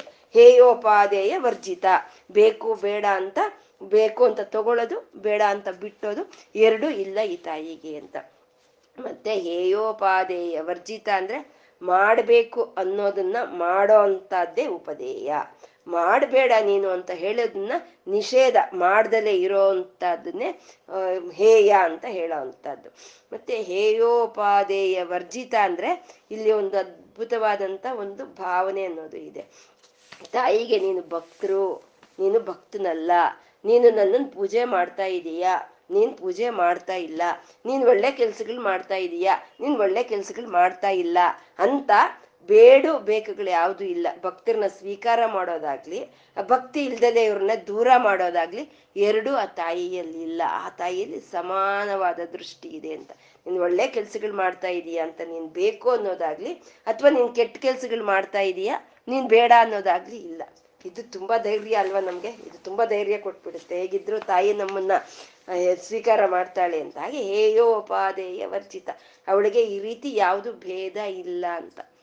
ಇದನ್ನೇ ಶಂಕರರು ಹೇಳ್ತಾರೆ. ವರ್ಣೇವ, ಹರ್ಮೇವ, ಸಮಕರಿ ನಿಪಾತೋ, ಹಿಮಕರಹ ಅಂತಂದ್ರು. ಚಂದ್ರನ ಬೆಳದಿಂಗಳು ಗುಡಿಸಲ್ ಮೇಲೂ ಬೀಳುತ್ತೆ. ಒಂದು ಅರಮನೆ ಮೇಲೂ ಬೀಳುತ್ತೆ. ಇದು ಅರಮನೆ, ಇಲ್ಲಿ ಬೀಳೋಣ ಅಂತ ಅಂದ್ಕೊಳುತ್ತಾ? ಇಲ್ಲ. ಅಥವಾ ಗುಡಿಸ್ಲು ಗುಡಿಸ್ಲು ಇದು, ಇದ್ರ ಮೇಲೆ ಬೀಳೋದು ಬೇಡ ಅಂತ ಅನ್ಕೊಳ್ಳುತ್ತಾ? ಇಲ್ಲ. ಸಮವಾಗಿ ತನ್ನ ಆಹ್ಲಾದವನ್ನ ಅವನಲ್ಲಿ ವ್ಯಾಪಿಸ್ತಾನೆ. ಇದು ಒಂದು ಪಟ್ಟಣ, ಇದು ಕಾಡು ಅನ್ನೋ ಒಂದು ಭೇದಗಳಿಲ್ಲ. ಹಾಗೆ ಶಂಕರರು ಕೇಳ್ತಾರೆ, ಒಂದು ಗುಡಿಸಲ್ ಮೇಲೂ, ಒಂದು ಭವನದ ಮೇಲೂ, ಎರಡರ ಮೇಲೂ ಸಮಾನವಾಗಿ ಯಾವ ರೀತಿ ಆ ಚಂದ್ರನ ಆಹ್ಲಾದ ಅನ್ನೋದು ವ್ಯಾಪಿಸ್ಕೊಳ್ಳುತ್ತೋ, ಆ ರೀತಿ ತಾಯೇ ನಿನ್ನ ಕರುಣಾ ದೃಷ್ಟಿ ಅನ್ನೋದು ಸಮವಾಗಿದೆ ಸಮಕರನಿಪಾತೋ ಸಮವಾಗಿದೆ. ನಾನೇನೋ ನಿಕೃಷ್ಟನ ತಾಯಿ, ಶಂಕರರು ಕೇಳ್ತಾರೆ ಹಾಗೆ ಅಂತ. ಅವರ ನಿಕೃಷ್ಟರು, ನಮ್ಮ ಬಗ್ಗೆ ಅವ್ರು ಕೇಳ್ತಾ ಇದ್ದಾರೆ. ನಾನು ನಿಕೃಷ್ಟ ತಾಯಿ, ನಾನು ಅಜ್ಞಾನಿ, ಆದ್ರೆ ಜ್ಞಾನಿಗಳನ್ನೇ ಸ್ವೀಕಾರ ಮಾಡ್ತೀನಿ ಅಂತ ನೀನ್ ಹೇಳ್ಬೇಡ ತಾಯಿ. ನನ್ನ ಮೇಲೂ ನಿನ್ನ ಕರುಣಾದೃಷ್ಟಿಯನ್ನ ನೀನು ತೋರ್ಸು ಅಂತ ಹೇಳ್ತಾರೆ. ಅಂದ್ರೆ ಹೇಯೋಪಾದೇಯ ವರ್ಜಿತ. ಬೇಕು ಅಂತ ತಗೊಳ್ಳೋದಾಗ್ಲಿ ಬೇಡ ಅಂತ ಬಿಡೋದಾಗ್ಲಿ, ಎರಡು ಆ ತಾಯಿಯಲ್ಲಿ ಇಲ್ಲ ಅಂತ ಹೇಯೋಪಾದೇಯ ವರ್ಜಿತ ಅಂತಂದ್ರು. ರಾಜ ರಾಜಾರ್ಚಿತ ಅಂತ ಇದ್ದಾರೆ. ರಾಜ ರಾಜ ಅರ್ಚಿತ ಅಂತ. ರಾಜ ರಾಜರು, ರಾಜನು ಅಂತ ಅಂದ್ರೆ ಇದನ್ನ ಕುಬೇರನ್ಗೆ ಹೇಳೋವಂಥದ್ದು ರಾಜ ರಾಜ ಅಂತ. ರಾಜಾದಿರಾಜಾಯ ಪ್ರಸಹ್ಯ ಸಾಹಿನೇ, ನಮೋ ವೈಶ್ರವಣಾಯ ಕುರ್ಮಹೆ ಅಂತ ಹೇಳ್ತೀವಿ. ವೈಶ್ರವಣಾಯ ಅಂತಂದ್ರೆ ಕುಬೇರ. ಕುಬೇರನು ಅಮ್ಮನವ್ರನ್ನ ಅರ್ಚಿಸ್ಕೊಂಡ ಅಂತ ಹೇಳೋದು. ನಾವು ಇವಾಗಾಗ್ಲೇ ಹೇಳ್ಕೊಂಡಿದೀವಿ ಅಮ್ಮನವರ ಉಪಾಸಕರಲ್ಲಿ ಪ್ರಧಾನವಾಗಿರುವಂತವ್ರು ಹನ್ನೆರಡು ಜನ ಅಂತ ಹೇಳ್ಕೊಂಡಿದೀವಿ ಅದರಲ್ಲಿ ಮನು, ಚಂದ್ರ, ಸೂರ್ಯ ಅಂತ ಒಂದೊಂದೇ ಹೇಳ್ಕೊಂಡು ಬರ್ತಾ ಇದ್ದಾರೆ. ಇಲ್ಲಿ ಕುಬೇರನ ಆರಾಧನೆ ಮಾಡ್ದಂತ ಕುಬೇರ ವಿದ್ಯೆಯನ್ನ ಇಲ್ಲಿ ಹೇಳ್ತಾ ಇದ್ದಾರೆ. ರಾಜಾದಿ ರಾಜ ಅರ್ಚಿತ ಅಂತ. ರಾಜರಿಗೆ ರಾಜನು, ಕುಬೇರ ಅಂತ. ಅಂದ್ರೆ ರಾಜನಿಗೆ ರಾಜ ಅಂದ್ರೆ ಏನೋ ಇಂದ್ರ ಅಂತ ಹೇಳಿದ್ರೆ ನಾವು ಒಪ್ಕೋಬಹುದು ಇಂದ್ರನ ಕೆಳಗೆ ಕೆಲಸ ಮಾಡ್ತಾ ಇರೋಂತ ಕುಬೇರನನ್ನ ನಾವ್ ಯಾವ ರೀತಿ ಒಪ್ಕೊಳ್ಳೋದು ರಾಜಾದಿ ರಾಜ ಅಂತಂದ್ರೆ ಕುಬೇರನು ಅಮ್ಮನವ್ರನ್ನ ಕುರಿತು ತಪಸ್ ಮಾಡ್ತಾನೆ. ಯಾವುದೋ ಒಂದು ಮಂತ್ರವನ್ನ ಪಡ್ಕೊಳ್ತಾನೆ. ಪಡ್ಕೊಂಡು ಅಮ್ಮನವ್ರನ್ನ ತಪಸ್ ಮಾಡ್ತಾ ಅಮ್ಮನವ್ರನ್ನ ಮೆಚ್ಚಿಸಿ ಅವನು ದನಕ್ಕೆಲ್ಲ ಅಧ್ಯಕ್ಷನಾಗ್ತಾನೆ. ಧನಾಧ್ಯಕ್ಷನಾಗ್ತಾನೆ ಕುಬೇರನು ಧನಾಧ್ಯಕ್ಷನಾಗ್ತಾನೆ. ಅಂದ್ರೆ ಅದು ಎಲ್ಲ ಈಶ್ವರನ ಸೊತ್ತೆ ಧನವೆಲ್ಲ ಈಶ್ವರನ ಸೊತ್ತೆ ಆದ್ರೆ ಕೊಡ್ಬೇಕಂದ್ರೆ ಕುಬೇರನೇ ಕೊಡ್ಬೇಕು. ಶಿವ ಕೊಡಕ್ಕಾಗಲ್ಲ, ಕುಬೇರನೇ ಕೊಡ್ಬೇಕು. ಯಾಕೆ? ಲಕ್ಷ್ಮೀಪತಿ ಆದಂತ ಎಲ್ಲಾ ಧನವು ತನ್ನ ಸೊತ್ತೆ ಆಗಿದ್ರು ಕಲಿಯುಗ ದೇವರು ಅಂತ ನಾವು ಕರೆಸ್ಕೊಳ್ತಾ ಇರುವಂತ ವೆಂಕಟರಮಣನು ಅವನು ಮದುವೆಗೆ ಕುಬೇರನ ಹತ್ರ ಸಾಲ ಮಾಡ್ತಾನೆ. ಅಂದ್ರೆ ಆ ಕುಬೇರನೇ ಕೊಡ್ಬೇಕು. ಅಂದ್ರೆ ಎಲ್ಲರನ್ನು ಯಾರು ಆಳ್ತಾ ಇರೋದು? ಧನವೇ ಆಳ್ತಾ ಇದೆ. ಅಂದ್ರೆ ಆ ಧನಕ್ಕೆ ಅಧ್ಯಕ್ಷನಾದಂತ ಕುಬೇರನು ಅವನು ರಾಜಾದಿ ರಾಜನು ಅಂತ ಹೇಳೋದು. ಹಾಗೆ ರಾಜಾದಿ ರಾಜನಿಂದ ಅರ್ಚಿಸಲ್ಪಟ್ಟಂತ ತಾಯಿ ರಾಜ ರಾಜ ರಾಜಾರ್ಚಿತ ಅಂತ ಅಂದ್ರು. ಮತ್ತೆ ಇದ್ ನಾವು ತಿಳ್ಕೊಳ್ಳೋದು ಒಂದೇ. ಕುಬೇರ ಅಲ್ಲ, ಇಂದ್ರ ಅಲ್ಲ, ಅಥವಾ ಬ್ರಹ್ಮ, ವಿಷ್ಣು, ರುದ್ರರು ಯಾರಾದ್ರೂ ಸರಿ ಅಮ್ಮನವರ ಅನುಗ್ರಹದಿಂದಾನೇ ಆ ದೈವತ್ವವನ್ನು ಅವ್ರು ಪಡ್ಕೊಂಡಿದ್ದಾರೆ. ಈಶ್ವ, ಇವಾಗ ಇವಾಗ ಇಂದ್ರನ ಇಂದ್ರನ ಹತ್ರ ಒಂದು ಶಕ್ತಿ ಇದೆ, ವರುಣನ ಹತ್ರ ಒಂದು ಶಕ್ತಿ ಇದೆ, ಕುಬೇರನ ಹತ್ರ ಒಂದು ಶಕ್ತಿ ಇದೆ. ಯಾವ ಶಕ್ತಿ ಇದ್ರೂ ಅದು ಅಮ್ಮನವ್ರನ್ನ ಅರ್ಚನೆ ಮಾಡ್ತಾ, ಅಮ್ಮನವರ ಅನುಗ್ರಹದಿಂದಾನೇ ಅವ್ರಿಗೆ ಆ ದೈವತ್ವ ಅನ್ನೋದು ಪಡ್ಕೊಂಡಿರೋ ಅಂಥದ್ದು ಹಾಗೆ ರಾಜ, ರಾಜಾರ್ಚಿತ ಅಂತ. ಮತ್ತೆ ಭೂಲೋಕದಲ್ಲೂ ಇದ್ದಾರೆ ರಾಜರು. ಭೂಲೋಕದಲ್ಲೂ ಇದ್ದಾರೆ ರಾಜರು. ಒಂದು ದೇಶದಲ್ಲಿ ಅನೇಕವಾದ ಭಾಗಗಳಿರುತ್ತೆ. ಆ ಒಂದೊಂದು ಭಾಗಕ್ಕೂ ಒಬ್ಬೊಬ್ಬ ರಾಜ ಇರ್ತಾನೆ. ಆ ರಾಜರನ್ನೆಲ್ಲ ಸೇರ್ತೆ ರಾರಾ ರಾರಾಜನೊಬ್ನಿರ್ತಾನೆ ರಾಜಾದಿ ರಾಜನೊಬ್ನಿರ್ತಾನೆ ಇವ್ರು ಎಲ್ಲರೂ ಅಮ್ಮನವ್ರನ್ನ ಅರ್ಚನೆ ಮಾಡ್ಕೊಳ್ತಾ ಅಮ್ಮನವರಿಂದಾನೇ ಅವರ ಆ ಅನುಗ್ರಹವನ್ನು ಪಡ್ಕೊಂಡಿರೋ ಮತ್ತೆ ಯಾಕೆ ನಾವು ಮೊನ್ನೆ ಎಲ್ಲ ಹೋದಾಗ ನೋಡಿ, ಶಿವಾಜಿಗೆ ಆ ತುಲ್ಜಾ ಭವಾನಿ ಕತ್ತಿ ಕೊಟ್ಟಿದ್ರೆ ಆ ಖಡ್ಗದಿಂದ ಅವನ ಆ ವಿಜಯವನ್ನ ಎಲ್ಲ ಸಾಧಿಸ್ಕೊಂಡು ಅವನು ಶಿವಾಜಿ, ಛತ್ರಪತಿ ಶಿವಾಜಿ ಅಂತ ಪರಾಕ್ರಮವನ್ನು ತೋರಿಸಿದ್ದು. ಅಂದ್ರೆ ಯಾರಿಗಾದ್ರೂ ಸರಿ ನಮ್ಮಲ್ಲಿ ಏನೋ ಶಕ್ತಿಗಳಿರುತ್ತೆ ಒಬ್ಬೊಬ್ಬರಲ್ಲಿ ಒಂದೊಂದು ಶಕ್ತಿ ಇದೆ. ಆ ಶಕ್ತಿ ನಮ್ಗೆ ಅಮ್ಮನವರ ಅನುಗ್ರಹದಿಂದ ಮಾತ್ರನೇ ನಮ್ಗೆ ಸಿಕ್ಕೋ ಅಂತದ್ದು ರಾಜ ರಾಜಾರ್ಚಿತ ಅಂತಂದ್ರು. ಅಂದ್ರೆ ರಾಜ ರಾಜಾರ್ಚಿತ ರಾಜ ರಾಜರು ಅಂದ್ರೆ ಬ್ರಹ್ಮ, ವಿಷ್ಣು, ರುದ್ರರನ್ನ ರಾಜ, ರಾಜರಾಜರು ಅಂತ ಹೇಳ್ತೀವಿ. ಆ ಬ್ರಹ್ಮ, ವಿಷ್ಣು, ರುದ್ರರು ಸಹಿತ ಅಮ್ಮನವ್ರನ್ನ ಅರ್ಚಿಸ್ಕೊಂಡ್ರು ಅಂತ ಹೇಳ್ತಾ ರಾಜ ರಾಜಾರ್ಚಿತ ಅಂತ ಹೇಳೋದು. ಯಾಕೆಂದ್ರೆ ಬ್ರಹ್ಮನಲ್ಲಿರುವಂತ ಸೃಷ್ಟಿ ಮಾಡೋವಂಥ ಶಕ್ತಿ ಅಮ್ಮ ವಿಷ್ಣುವಿನಲ್ಲಿ ಇರೋಂಥ ಸ್ಥಿತಿ ಮಾಡೋವಂಥ ಶಕ್ತಿ ಅಮ್ಮ ರುದ್ರನಲ್ಲಿ ಇರುವಂತ ಲಯ ಮಾಡೋ ಅಂತ ಶಕ್ತಿನೂ ಆ ತಾಯಿನೇ. ಶಕ್ತಿ ಸ್ವರೂಪಿಣಿಯಾದ ಆ ತಾಯಿಯನ್ನ ಎಲ್ಲರೂ ಅರ್ಚನೆ ಮಾಡ್ತಾ, ಆ ಅವರವ್ರ ಶಕ್ತಿಯನ್ನ ಅವ್ರು ಪಡ್ಕೊಂಡ್ರು ಅಂತ ರಾಜ ರಾಜಾರ್ಚಿತ ಅಂದ್ರು. ಮತ್ತೆ ನಮ್ಗೆ ಅರ್ಥ ಆಗೋಯ್ತು, ಇವಾಗ ಯಾರ ತಾಯಿ ಅಂತ ನಮ್ಗೆ ಅರ್ಥ ಆಗೋಯ್ತಲ್ವಾ? ಯಾರ ತಾಯಿ ಅಂದ್ರೆ ರಾಗ್ನಿ, ರಾಜ ರಾಜಾರ್ಚಿತ ರಾಗ್ನಿ ಅಂತ ಇದ್ದಾರೆ ಅವಳು ರಾಗ್ನಿ ಆಗಿರೋದಕ್ಕೆ ರಾಜರಾಜರೆಲ್ಲ ಅವಳನ್ನ ಅರ್ಚನೆ ಮಾಡ್ತಾ ಇದ್ದಾಳೆ ಅಂತ. ಯಾರಿಗೆ ರಾಣಿ ಅವಳು? ಇಂದ್ರನಗ, ಬ್ರಹ್ಮನಗ ವಿಷ್ಣುಗ, ಶಿವನಗ, ಅಥವಾ ಭೂಲೋಕದಲ್ಲಿರೋ ರಾಜರಗ, ಅಥವಾ ಪಶು ಪಕ್ಷಿ ಪ್ರಾಣಿಗಳಗ ಅದೇನು ಹೇಳಲಿಲ್ಲ ಅವರು. ಅಂದ್ರೆ ರಾಜ್ಞಿ ಅಂತ ಹೇಳಿದ್ರೆ ಎಲ್ಲರಿಗೂ ರಾಜ್ಞಿ. ಆ ರಾಜ್ಞಿ ಮೇಲೆ ಇನ್ನೊಂದು ರಾಜ್ಞಿ ಯಾರು ಇಲ್ವೋ ಅವಳೇ ಮಹಾರಾಜ್ಞಿ. ಎಲ್ಲರ ಕೈಲಿ ಅರ್ಚಿಸಲ್ಪಡ್ತಾ ಇರುವಂತ ಆ ಲಲಿತಾ ಮಹಾ ತ್ರಿಪುರ ಸುಂದರಿ ಅವಳು ಮಹಾರಾಜ್ಞಿ. ಈ ಪ್ರಪಂಚದ ಒಡತಿಯವಳು ಅಂತ ಹೇಳ್ತಾ ಇದ್ದಾರೆ. ಅಂದ್ರೆ ಈ ಪ್ರಪಂಚಕ್ಕೆಲ್ಲ ಒಡೆಯನಾದಂತ ಕಾಮೇಶ್ವರನು. ಆ ಕಾಮೇಶ್ವರನ ತೊಡೆ ಮೇಲೆ ಕೂತಿರುವಂತ ಕಾಮೇಶ್ವರಿಯನ್ನ ಈ ರಾಜ ರಾಜರು ಹಿಂಕಾರದೊಂದಿಗೆ ಉಪಾಸನೆ ಮಾಡ್ಕೊಂಡ್ರು ಅಂತ ರಾಜ ರಾಜಾರ್ಚಿತ ರಾಗ್ನಿ ಅಂತ ಹೇಳೋದು. ರಾಗ್ನಿ ಅಂತ ಹೇಳಿದ್ರೆ ಇಲ್ಲಿ ಅಮ್ಮನವರ ಷೋಡಶಾಕ್ಷರಿ ಮಂತ್ರದ ಆವಿಷ್ಕಾರವನ್ನು ಮಾಡ್ತಾ ಇದ್ದಾರೆ. ಅಂದ್ರೆ ಎಲ್ಲಾ ಮಂತ್ರಗಳಲ್ಲೂ ರಾಣಿ ಮಂತ್ರ ಅಂದ್ರೆ ಷೋಡಶಾಕ್ಷರಿ ಮಂತ್ರವೇ. ಆ ಷೋಡಶಾಕ್ಷರಿ ಮಂತ್ರ ಸ್ವರೂಪಿಣಿಯಾದ ಆ ಲಲಿತಾ ಪರ ಭಟ್ಟಾರಿಕ ಲಲಿತಾ ತ್ರಿಪುರ ಸುಂದರಿ, ಅವಳು ಮಹಾರಾಜ್ಞಿ ಅಂತ ಹೇಳ್ತಾ ಇದ್ದಾರೆ. ಇನ್ನು ಮುಂದೆ ರಮ್ಯ, ರಾಜೀವಲೋಚನ, ರಂಜನಿ, ರಮಣಿ, ರಸ್ಯ, ರಣಕಿಂಕಿಣಿ ಮೇಕಲ ಈ ಕೆಲವು ನಾಮಗಳಲ್ಲಿ ಆ ಹ್ರೀಂಕಾರ ಅನ್ನೋದು ಆವಿಷ್ಕಾರವಾಗ್ತಾ ಇದೆ. ಯಾವಾಗ ಆ ಹ್ರೀಂಕಾರದಿಂದ ನಾವು ಆ ಹೃದಯದಲ್ಲಿ ಹೃದಯವಾಗಿ ಆ ತಾಯಿಯನ್ನ ನಾವು ಉಪಾಸನೆ ಮಾಡ್ತಾ ಇದ್ದೀವೋ, ಆವಾಗ ಆ ಹ್ರೀಂಕಾರ ಅನ್ನೋದು ಬಿಟ್ಕೊಳ್ಳುತ್ತೆ. ಬಿಟ್ಕೊಂಡು ಅದು ನಾಲ್ಕು ನಾಮಗಳ ರೂಪದಲ್ಲಿ ಬರ್ತಾ ಇದೆ. ಆ ಹ್ರೀಂಕಾರವೇ ನಾಲ್ಕು ನಾಮಗಳ ರೂಪದಲ್ಲಿ ಹೊರೆ ಬರ್ತಾ ಇರುವಂತದ್ದು ರಮ್ಯ ರಾಜೀವಲೋಚನ ರಂಜನಿ, ರಮಣಿ. ಇದೆಲ್ಲ ಇನ್ ಇನ್ ಮುಂದೆ ಬರೋದೆಲ್ಲ ಅಂದ ಆನಂದ. ಅಂದ ಆನಂದವನ್ನೇ ಹೇಳೋ ಸ್ವಲ್ಪ ಭೇದ ಅಷ್ಟೇ. ಸ್ವಲ್ಪ ಮಟ್ಟಿಗೆ ಭೇದದಿಂದ ಆ ಸೌಂದರ್ಯವನ್ನ ಹೇಳ್ತಾ ಇದ್ದಾರೆ.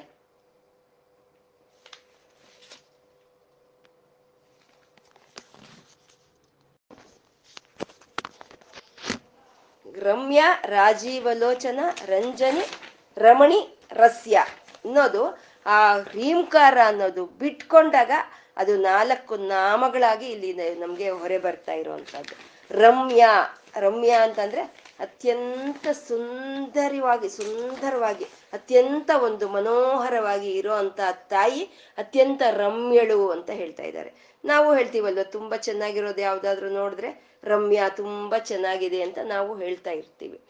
ಉಮಾ ಹೈಮವತಿ ಬಹುಶೋಭಮಾನ ಅಂತ ಹೇಳೋವಂಥದ್ದು.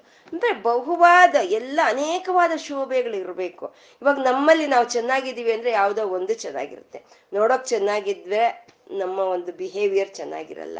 ಅಥವಾ ಬಿಹೇವಿಯರ್ ಚೆನ್ನಾಗಿದೆ ಅಂದ್ರೆ ಔಟ್ಲುಕ್ ಚೆನ್ನಾಗಿ ಕಾಣಿಸಲ್ಲ. ಹೀಗೆ ಏನೋ ಒಂದು ಕೊರತೆ ಅನ್ನೋದು ನಮ್ಮಲ್ಲಿ ಇರುತ್ತೆ. ಆದ್ರೆ ಉಮಾ ಹೈಮವತಿ ಬಹುಶೋಭಮಾನ. ಯಾವ್ಯಾವ ಎಲ್ಲಾ ಶೋಭೆಗಳು ರಾಶಿ ರಾಶಿಯಾಗಿ ತನ್ನಲ್ಲೇ ಹೊಂದಿರೋ ಅಂತ ಲಲಿತಾ ತ್ರಿಪುರ ಸುಂದರಿ ಅವಳು ಅತ್ಯಂತ ರಮ್ಯಳು. ತುಂಬಾ ಅತ್ಯಂತ ಅಂದವಾಗಿ ಇದ್ದಾಳೆ ಅಂತ ರಮ್ಯಾ ಅಂತ ಹೇಳಿದ್ರ. ಆ ಹೃದಯವಾಗಿರೋ ರೂಪ ರಮ್ಯ ಅಂತ ಹೇಳಿದ್ರು. ಈ ರಮ್ಯ ಅಂತ ಹೇಳೋದ್ರಲ್ಲಿ ಹ್ರೀಂಕಾರದಲ್ಲಿ ಇರೋ ಅಂತ ಹ ಅಕ್ಷರ ಅನ್ನೋದು ಇಲ್ಲಿ ಸಂಕ್ಷ ಸಂಕ್ಷಿಪ್ತವಾಗಿರುವಂಥದ್ದು ಹ ಅಕ್ಷರ. ಮತ್ತೆ ನಾವು ಇಲ್ಲಿ ಹುಡ್ಕೋಕ್ ಹೋಗ್ಬಾರ್ದು. ರಮ್ಯಾನಲ್ಲಿ ಹಾ ಎಲ್ಲಿದೆ ಅಂತ ಹುಡ್ಕೋಕ್ ಹೋಗ್ಬಾರ್ದು. ಇದು ಮಂತ್ರಶಾಸ್ತ್ರ ಇದು. ಮಂತ್ರವೇತರ ಹೇಳ್ತಾರೆ ಅದು ಯಾವ ರೀತಿ ಹಾ ಇದೆ ಅಲ್ಲಿ ಅಂತ. ಇವಾಗ ಯಾವ್ದಾದ್ರು ಒಂದು ಡಿ ಕೋಡ್ ಮಾಡ್ಬೇಕಂದ್ರೆ ಆ ಡಿ ಕೋಡ್ ಮಾಡೋರ್ಗ್ ಗೊತ್ತಾಗುತ್ತೆ ಅದು ಹೇಗೆ ಅನ್ನೋದು. ಹಾಗೆ ಹಕಾರ ಅನ್ನೋದು ಈ ರಮ್ಯಾ ಅನ್ನೋ ಒಂದು ನಾಮದಲ್ಲಿ ನಿಕ್ಷಿಪ್ತವಾಗಿದೆ. ಅವಳು ಅತ್ಯಂತ ಸುಂದರಿಯಾಗಿದ್ದಾಳೆ ಅಂತ. ಇವಾಗ ಅತ್ಯಂತ ಸುಂದರಿ ಅಂತ ನಾವು ಯಾರನ್ನ ಹೇಳ್ಬೋದು? ಅಥವಾ ಅತ್ಯಂತ ಸುಂದರವಾಗಿ ಯಾರು ಚೆನ್ನಾಗಿ ಕಾಣಿಸ್ತಾರೆ ಅಂತಂದ್ರೆ ನೇತ್ರಗಳು ಚೆನ್ನಾಗಿರ್ಬೇಕು. ಯಾರಿಗಾದ್ರೂ ಈ ನೇತ್ರಗಳಲ್ಲಿ ಆ ಹೊಳಪು, ಆ ಜ್ಞಾನ, ಆ ಆನಂದ, ಅತ್ಯಂತ ಒಂದು ಅಂದವಾದ, ಸುಂದರವಾದ ನೇತ್ರಗಳು ಯಾರಲ್ಲಿದ್ರೆ ಅವ್ರನ್ನ ನಾವು ಸುಂದರಿ ಅಂತ ಕರಿತೀವಿ. ಈ ರಮ್ಯ ಆದ ಅಮ್ಮನವರ ನೇತ್ರಗಳು ರಾಜೀವ ಲೋಚನ ಅಂತ ಹೇಳ್ತಾ ಇದ್ದಾರೆ. ಲೋಚನ ಅಂದ್ರೆ ನೇತ್ರಗಳು. ರಾಜೀವ ಅಂದ್ರೆ ಪದ್ಮದ ಹಾಗೆ ನೇತ್ರಗಳಿರೋ ಅಂತ ತಾಯಿ ಅಂತ. ಇದು ಪಾರ್ವತಿ ಪದ್ಮನಯನ ಅಂತ ಹೇಳ್ಕೊಂಡಿದ್ವಿ. ಅದೇ ಭಾವನೆನೇ ಇಲ್ಲ. ಅಮ್ಮನವರ ಒಂದು ನೇತ್ರಗಳು ಅತ್ಯಂತ ಒಂದು ಸುಂದರವಾಗಿದೆ ಅಂತ. ಸುಂದರವಾಗಿರೋ ನೇತ್ರಗಳಿರೋದ್ರಿಂದಾನೇ ಅಮ್ಯ ಅಮ್ಮ ರಮ್ಯವಾಗಿ ಇರುವಂತದ್ದು ಯಾಕೆಂದ್ರೆ ಬಹುಶೋಭಮಾನ, ಎಲ್ಲಾ ಶೋಭೆಗಳು ಅಮ್ಮನವರಲ್ಲೇ ಇದೆ ಅಂತ. ಈ ರಾಜೀವ ಲೋಚನ ಅಂತ ಹೇಳೋದ್ರಲ್ಲಿ ಈಕಾರ ಇದೆಯಂತೆ, ರಾಜೀ ಈ, ಈಕಾರ ಇದೆಯಂತೆ. ಹಕಾರ ರಮ್ಯದಲ್ಲಿ ಇದ್ರೆ ರಾಜೀವ ಲೋಚನ ಅನ್ನೋದ್ರಲ್ಲಿ ಇಕಾರ ಇದೆ ಅಂತ. ಆ ನೇತ್ರಗಳನ್ನ ವರ್ಣನೆ ಮಾಡ್ತಾ ಮಾಡ್ತಾ ಮಾಡ್ತಾ ಇಲ್ಲಿ ಶಕ್ತಿಯನ್ನ ತುಂಬಿದ್ರು. ರಾಜೀವ ಲೋಚನ ಅನ್ನೋದ್ರಲ್ಲಿ ಶಕ್ತಿಯನ್ನ ತುಂಬಿದ್ರು. ರಂಜನಿ ಅಂತ ಇದ್ದಾರೆ. ರಂಜನಿ ಅಂದ್ರೆ ಯಾರು ಆ ಆನಂದವನ್ನು ಕೊಡ್ತಾರೋ ಅವರನ್ನ ರಂಜನಿಯನ್ನ ಮನೋರಂಜನೆ ಅಂತ ಕರಿತೀವಿ. ಅಂದ್ರೆ ನಮ್ಮ ಮನಸ್ಸಿಗೆ ಯಾವ್ದು ಆನಂದವನ್ನು ಕೊಡುತ್ತೋ ಅದನ್ನ ನಾವು ರಂಜನೆ ಅಂತ ಕರಿತೀವಿ. ಆ ತಾಯಿ ಭಕ್ತರ ಒಂದು ಹೃದಯಕ್ಕೆ ಹೃದಯವಾಗಿ ಒಂದು ಅನುಭವಕ್ಕೆ ಬರ್ತಾ ಆ ಆನಂದವನ್ನು ಕೊಡೋ ಅಂತ ತಾಯಿ ರಂಜನಿ ಅಂತ ಹೇಳೋದು. ಈ ರಂಜನಿ ಅಂತ ಹೇಳೋದ್ರಲ್ಲಿ ಬಿಂದು ಇದೆಯಂತೆ ಬಿಂದು ಬಿಂದು ಅನ್ನೋದು ಅದು ವ್ಯಾಕೋಚ ಕೊಂಡ್ರೆ ಅದೇ ಸೊನ್ನೆ ಆಗುತ್ತೆ. ಆ ಸೊನ್ನೆನೆ ಸಂಕೋಚಕೊಂಡ್ರೆ ಬಿಂದು ಆಗುತ್ತೆ. ಅಂದ್ರೆ ಹ್ರೀಂಕಾರದಲ್ಲಿ ಇರುವಂತ ಬಿಂದು ಅಂದ್ರೆ ಆ ಸೊನ್ನೆ ಅನ್ನೋದು ಈ ರಂಜನಿಯಲ್ಲಿ ಇದೆ ಅಂತ. ರಂಜನಿ ಅನ್ನೋ ಒಂದು ನಾಮದಿಂದ ನಮ್ಮಲ್ಲಿ ಅತ್ಯಂತ ಉತ್ಸಾಹ ಅನ್ನೋದು ಬರುತ್ತೆ ಅಂತ, ಅತ್ಯಂತ ಉತ್ಸಾಹವನ್ನು ಕೊಡೋ ಅಂತ ಒಂದು ನಾಮವೇ ಈ ರಂಜನಿ ಅಂತ ಹೇಳೋದು. ಅದು ಹ್ರೀಂಕಾರದಲ್ಲಿ ಇರುವಂತ ಸೊನ್ನೆಯನ್ನ ಇದರಲ್ಲಿ ನಿಕ್ಷಿಪ್ತ ಮಾಡಿ ಇಟ್ಟಿದ್ದಾರೆ. ರಮಣಿ ಅಂತ ಹೇಳೋದ್ರಲ್ಲಿ ರಕಾರವನ್ನು ಇಲ್ಲಿ ಇಟ್ಟಿದ್ದಾರೆ, ರಮಣಿ ಅನ್ನೋದು ಅಲ್ಲಿಗೆ ಹಕಾರ ಆಯಿತು, ಇಕಾರ ಆಯಿತು, ರಕಾರ ಆಯಿತು, ಸೊನ್ನೆ ಆಯಿತು. ಹ್ರೀಂ, ಈ ಹ್ರೀಂ ಅನ್ನೋದೇ ರಮ್ಯ, ರಾಜೀವಲೋಚನ, ರಂಜನಿ, ರಮಣಿ ಅನ್ನೋ ಒಂದು ನಾಲ್ಕು ಒಂದು ನಾಮಗಳಾಗಿ ವಿಸ್ತಾರವಾಗಿ ಬಂದಿದೆ ಅಂತ. ಅಂದ್ರೆ ನಮ್ಮ ಒಂದು ಉಪಾಸನೆ ಅನ್ನೋದು ಹೃದಯವಾಗಿ ಆ ವಿ, ಆ ಭುವನೇಶ್ವರಿಯ ವಿಜೃಂಭಣೆ ಅನ್ನೋದು ಇಲ್ಲಿ ನಡೀತಾ ಇದೆ.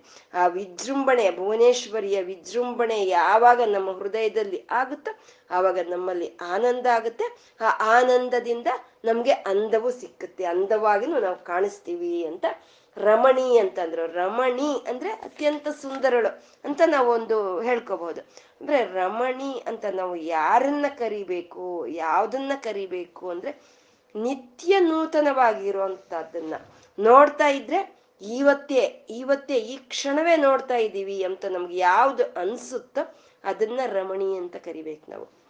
ಈ ಪ್ರಪಂಚದಲ್ಲಿರುವಂತ ಯಾವುದೇ ವಸ್ತುಗಳು, ಆ ಕ್ಷಣಕ್ಕಷ್ಟೇ ಅದು ನೂತನ. ಎರಡನೇ ಕ್ಷಣಕ್ಕಾಗ್ಲೇ ಅದು ಹಳೇದಾಗೋಗಿರುತ್ತೆ. ನೀವು ಬಂದ್ರ ಊರಿಗೆ ಅಂದ್ರೆ ಅವಾಗ ಹಳೇದು ಹಳೆಯವರಾಗೋಗಿದ್ದೀವಿ ಅನ್ನೋದೊಂದು ಒಂದು ಗಾದೆ ಇದೆ ಅಲ್ವಾ?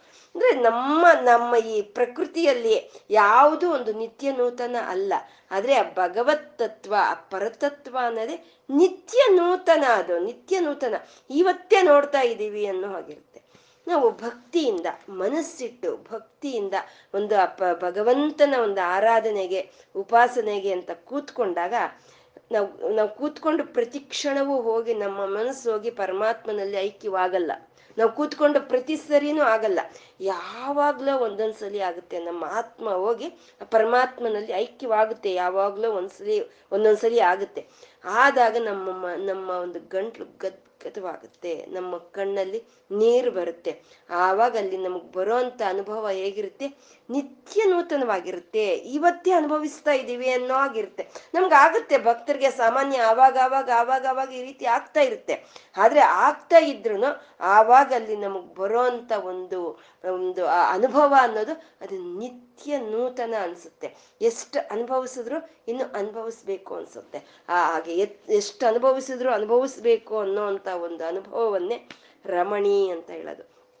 ಅದನ್ನ ನಾವು ಆಸ್ವಾದನೆ ಮಾಡಬೇಕು ಅಂತ ಅಂದ್ರೆ ಅದಕ್ಕೂ ಅಮ್ಮನವರ ಅನುಗ್ರಹವೇ ನಮ್ಗೆ ಇರ್ಬೇಕಾಗುತ್ತೆ. ಅಮ್ಮನ ಅನುಗ್ರಹ ಇದ್ರೆ ಮಾತ್ರನೇ ನಾವು ಒಂದು ಅದನ್ನ ಆಸ್ವಾದನೆ ಮಾಡ್ತೀವಿ. ಯಾವ್ದಾದ್ರೂ ಸರಿ ಯಾವ್ದಾದ್ರು ಒಂದು ವಿಷಯವನ್ನು ನೋಡಿ ನಾವು ಆನಂದ ಪಡಬೇಕು ಅಂದ್ರೆ ರಸೋವೈಹ, ಆ ರಸ ಸ್ವಭಾವ ಅನ್ನೋದು ನಮ್ಮಲ್ಲಿ ಇರಬೇಕು. ಆ ರಸ ಸ್ವಭಾವ ಇದ್ರೆ ನಾವು ಅದನ್ನ ಆನಂದ ಪಡ್ಕೋಬಹುದು.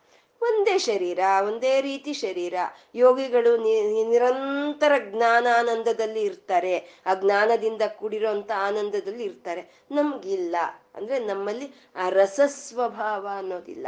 ಆ ರಸಸ್ವಭಾವ ನಮ್ಗೆ ಅಮ್ಮನವರಿಂದನೇ ಬರಬೇಕು. ಆ ರಸಸ್ವಭಾವವನ್ನ ಪ್ರತಿಯೊಂದನ್ನ ನೋಡಿ ಆನಂದ ಪಡೋ ಅಂತ ಒಂದು ಸ್ವಭಾವವನ್ನ ಆ ರಸ್ಯ ಆದ ತಾಯಿ ನಮ್ಗೆ ಕೊಡ್ಬೇಕು ಅಂತ ಅವಳು ರಸ್ಯ ಅಂತ ಹೇಳಿದ್ರು.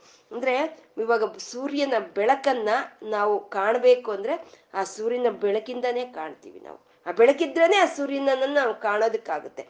ಮತ್ತೆ ಬೆಳಕಿಂದಾನೇ ಕಾಣಿದ್ರು ನಾವು ನೇತ್ರಗಳಿಂದಾನೇ ನೋಡ್ತೀವಿ. ಆ ನೇತ್ರಗಳು ಸೂರ್ಯನ ಸ್ಥಾನ. ಆ ಸೂರ್ಯನ ಸ್ಥಾನದಿಂದಾನೇ, ಆ ಸೂರ್ಯನ ಬೆಳಕಿನಿಂದಾನೇ ಸೂರ್ಯನನ್ನ ಹೇಗೆ ನೋಡ್ತೀವೋ ಅಮ್ಮನ ಸ್ಥಾನವಾದಂತ ಈ ಹೃದಯದಿಂದಾನೇ ಆ ರಸಸ್ವಭಾವಳಾದಂತ ಅಮ್ಮನವರ ಒಂದು ಆಸ್ವಾದನೆಯನ್ನ ನಾವು ಪಡ್ಕೋಬೇಕು. ಅದು ಪಡ್ಕೋಬೇಕು ಅಂದ್ರೆ ಅಮ್ಮನ ಒಂದು ಅನುಗ್ರಹ ನಮ್ಮಲ್ಲಿ ಇರಬೇಕು. ಅಂತ ಇವತ್ತು ನಾವು ಹೇಳ್ಕೊಳ್ತಾ ನಾವು ಪ್ರತಿಯೊಂದು ಅಮ್ಮನ ಒಂದು ನಾಮವನ್ನ, ಅವಳ ಜಪವನ್ನ, ಅವಳ ಕಥೆಗಳನ್ನ ನಾವು ಆಸ್ವಾದನೆ ಮಾಡ್ತಾ ಇವತ್ತು ನಾವು ಏನ್ ಹೇಳ್ಕೊಂಡಿದೀವೋ ಅದು ಎಲ್ಲವನ್ನು ಆ ಶಿವಶಕ್ತಿಯರಿಗೆ ಒಂದು ನಮಸ್ಕಾರದೊಂದಿಗೆ ಅರ್ಪಣೆ ಮಾಡ್ಕೊಳ್ಳೋಣ. ಸರ್ವಂ ಶ್ರೀ ಲಲಿತಾರ್ಪಣ ವಸ್ತು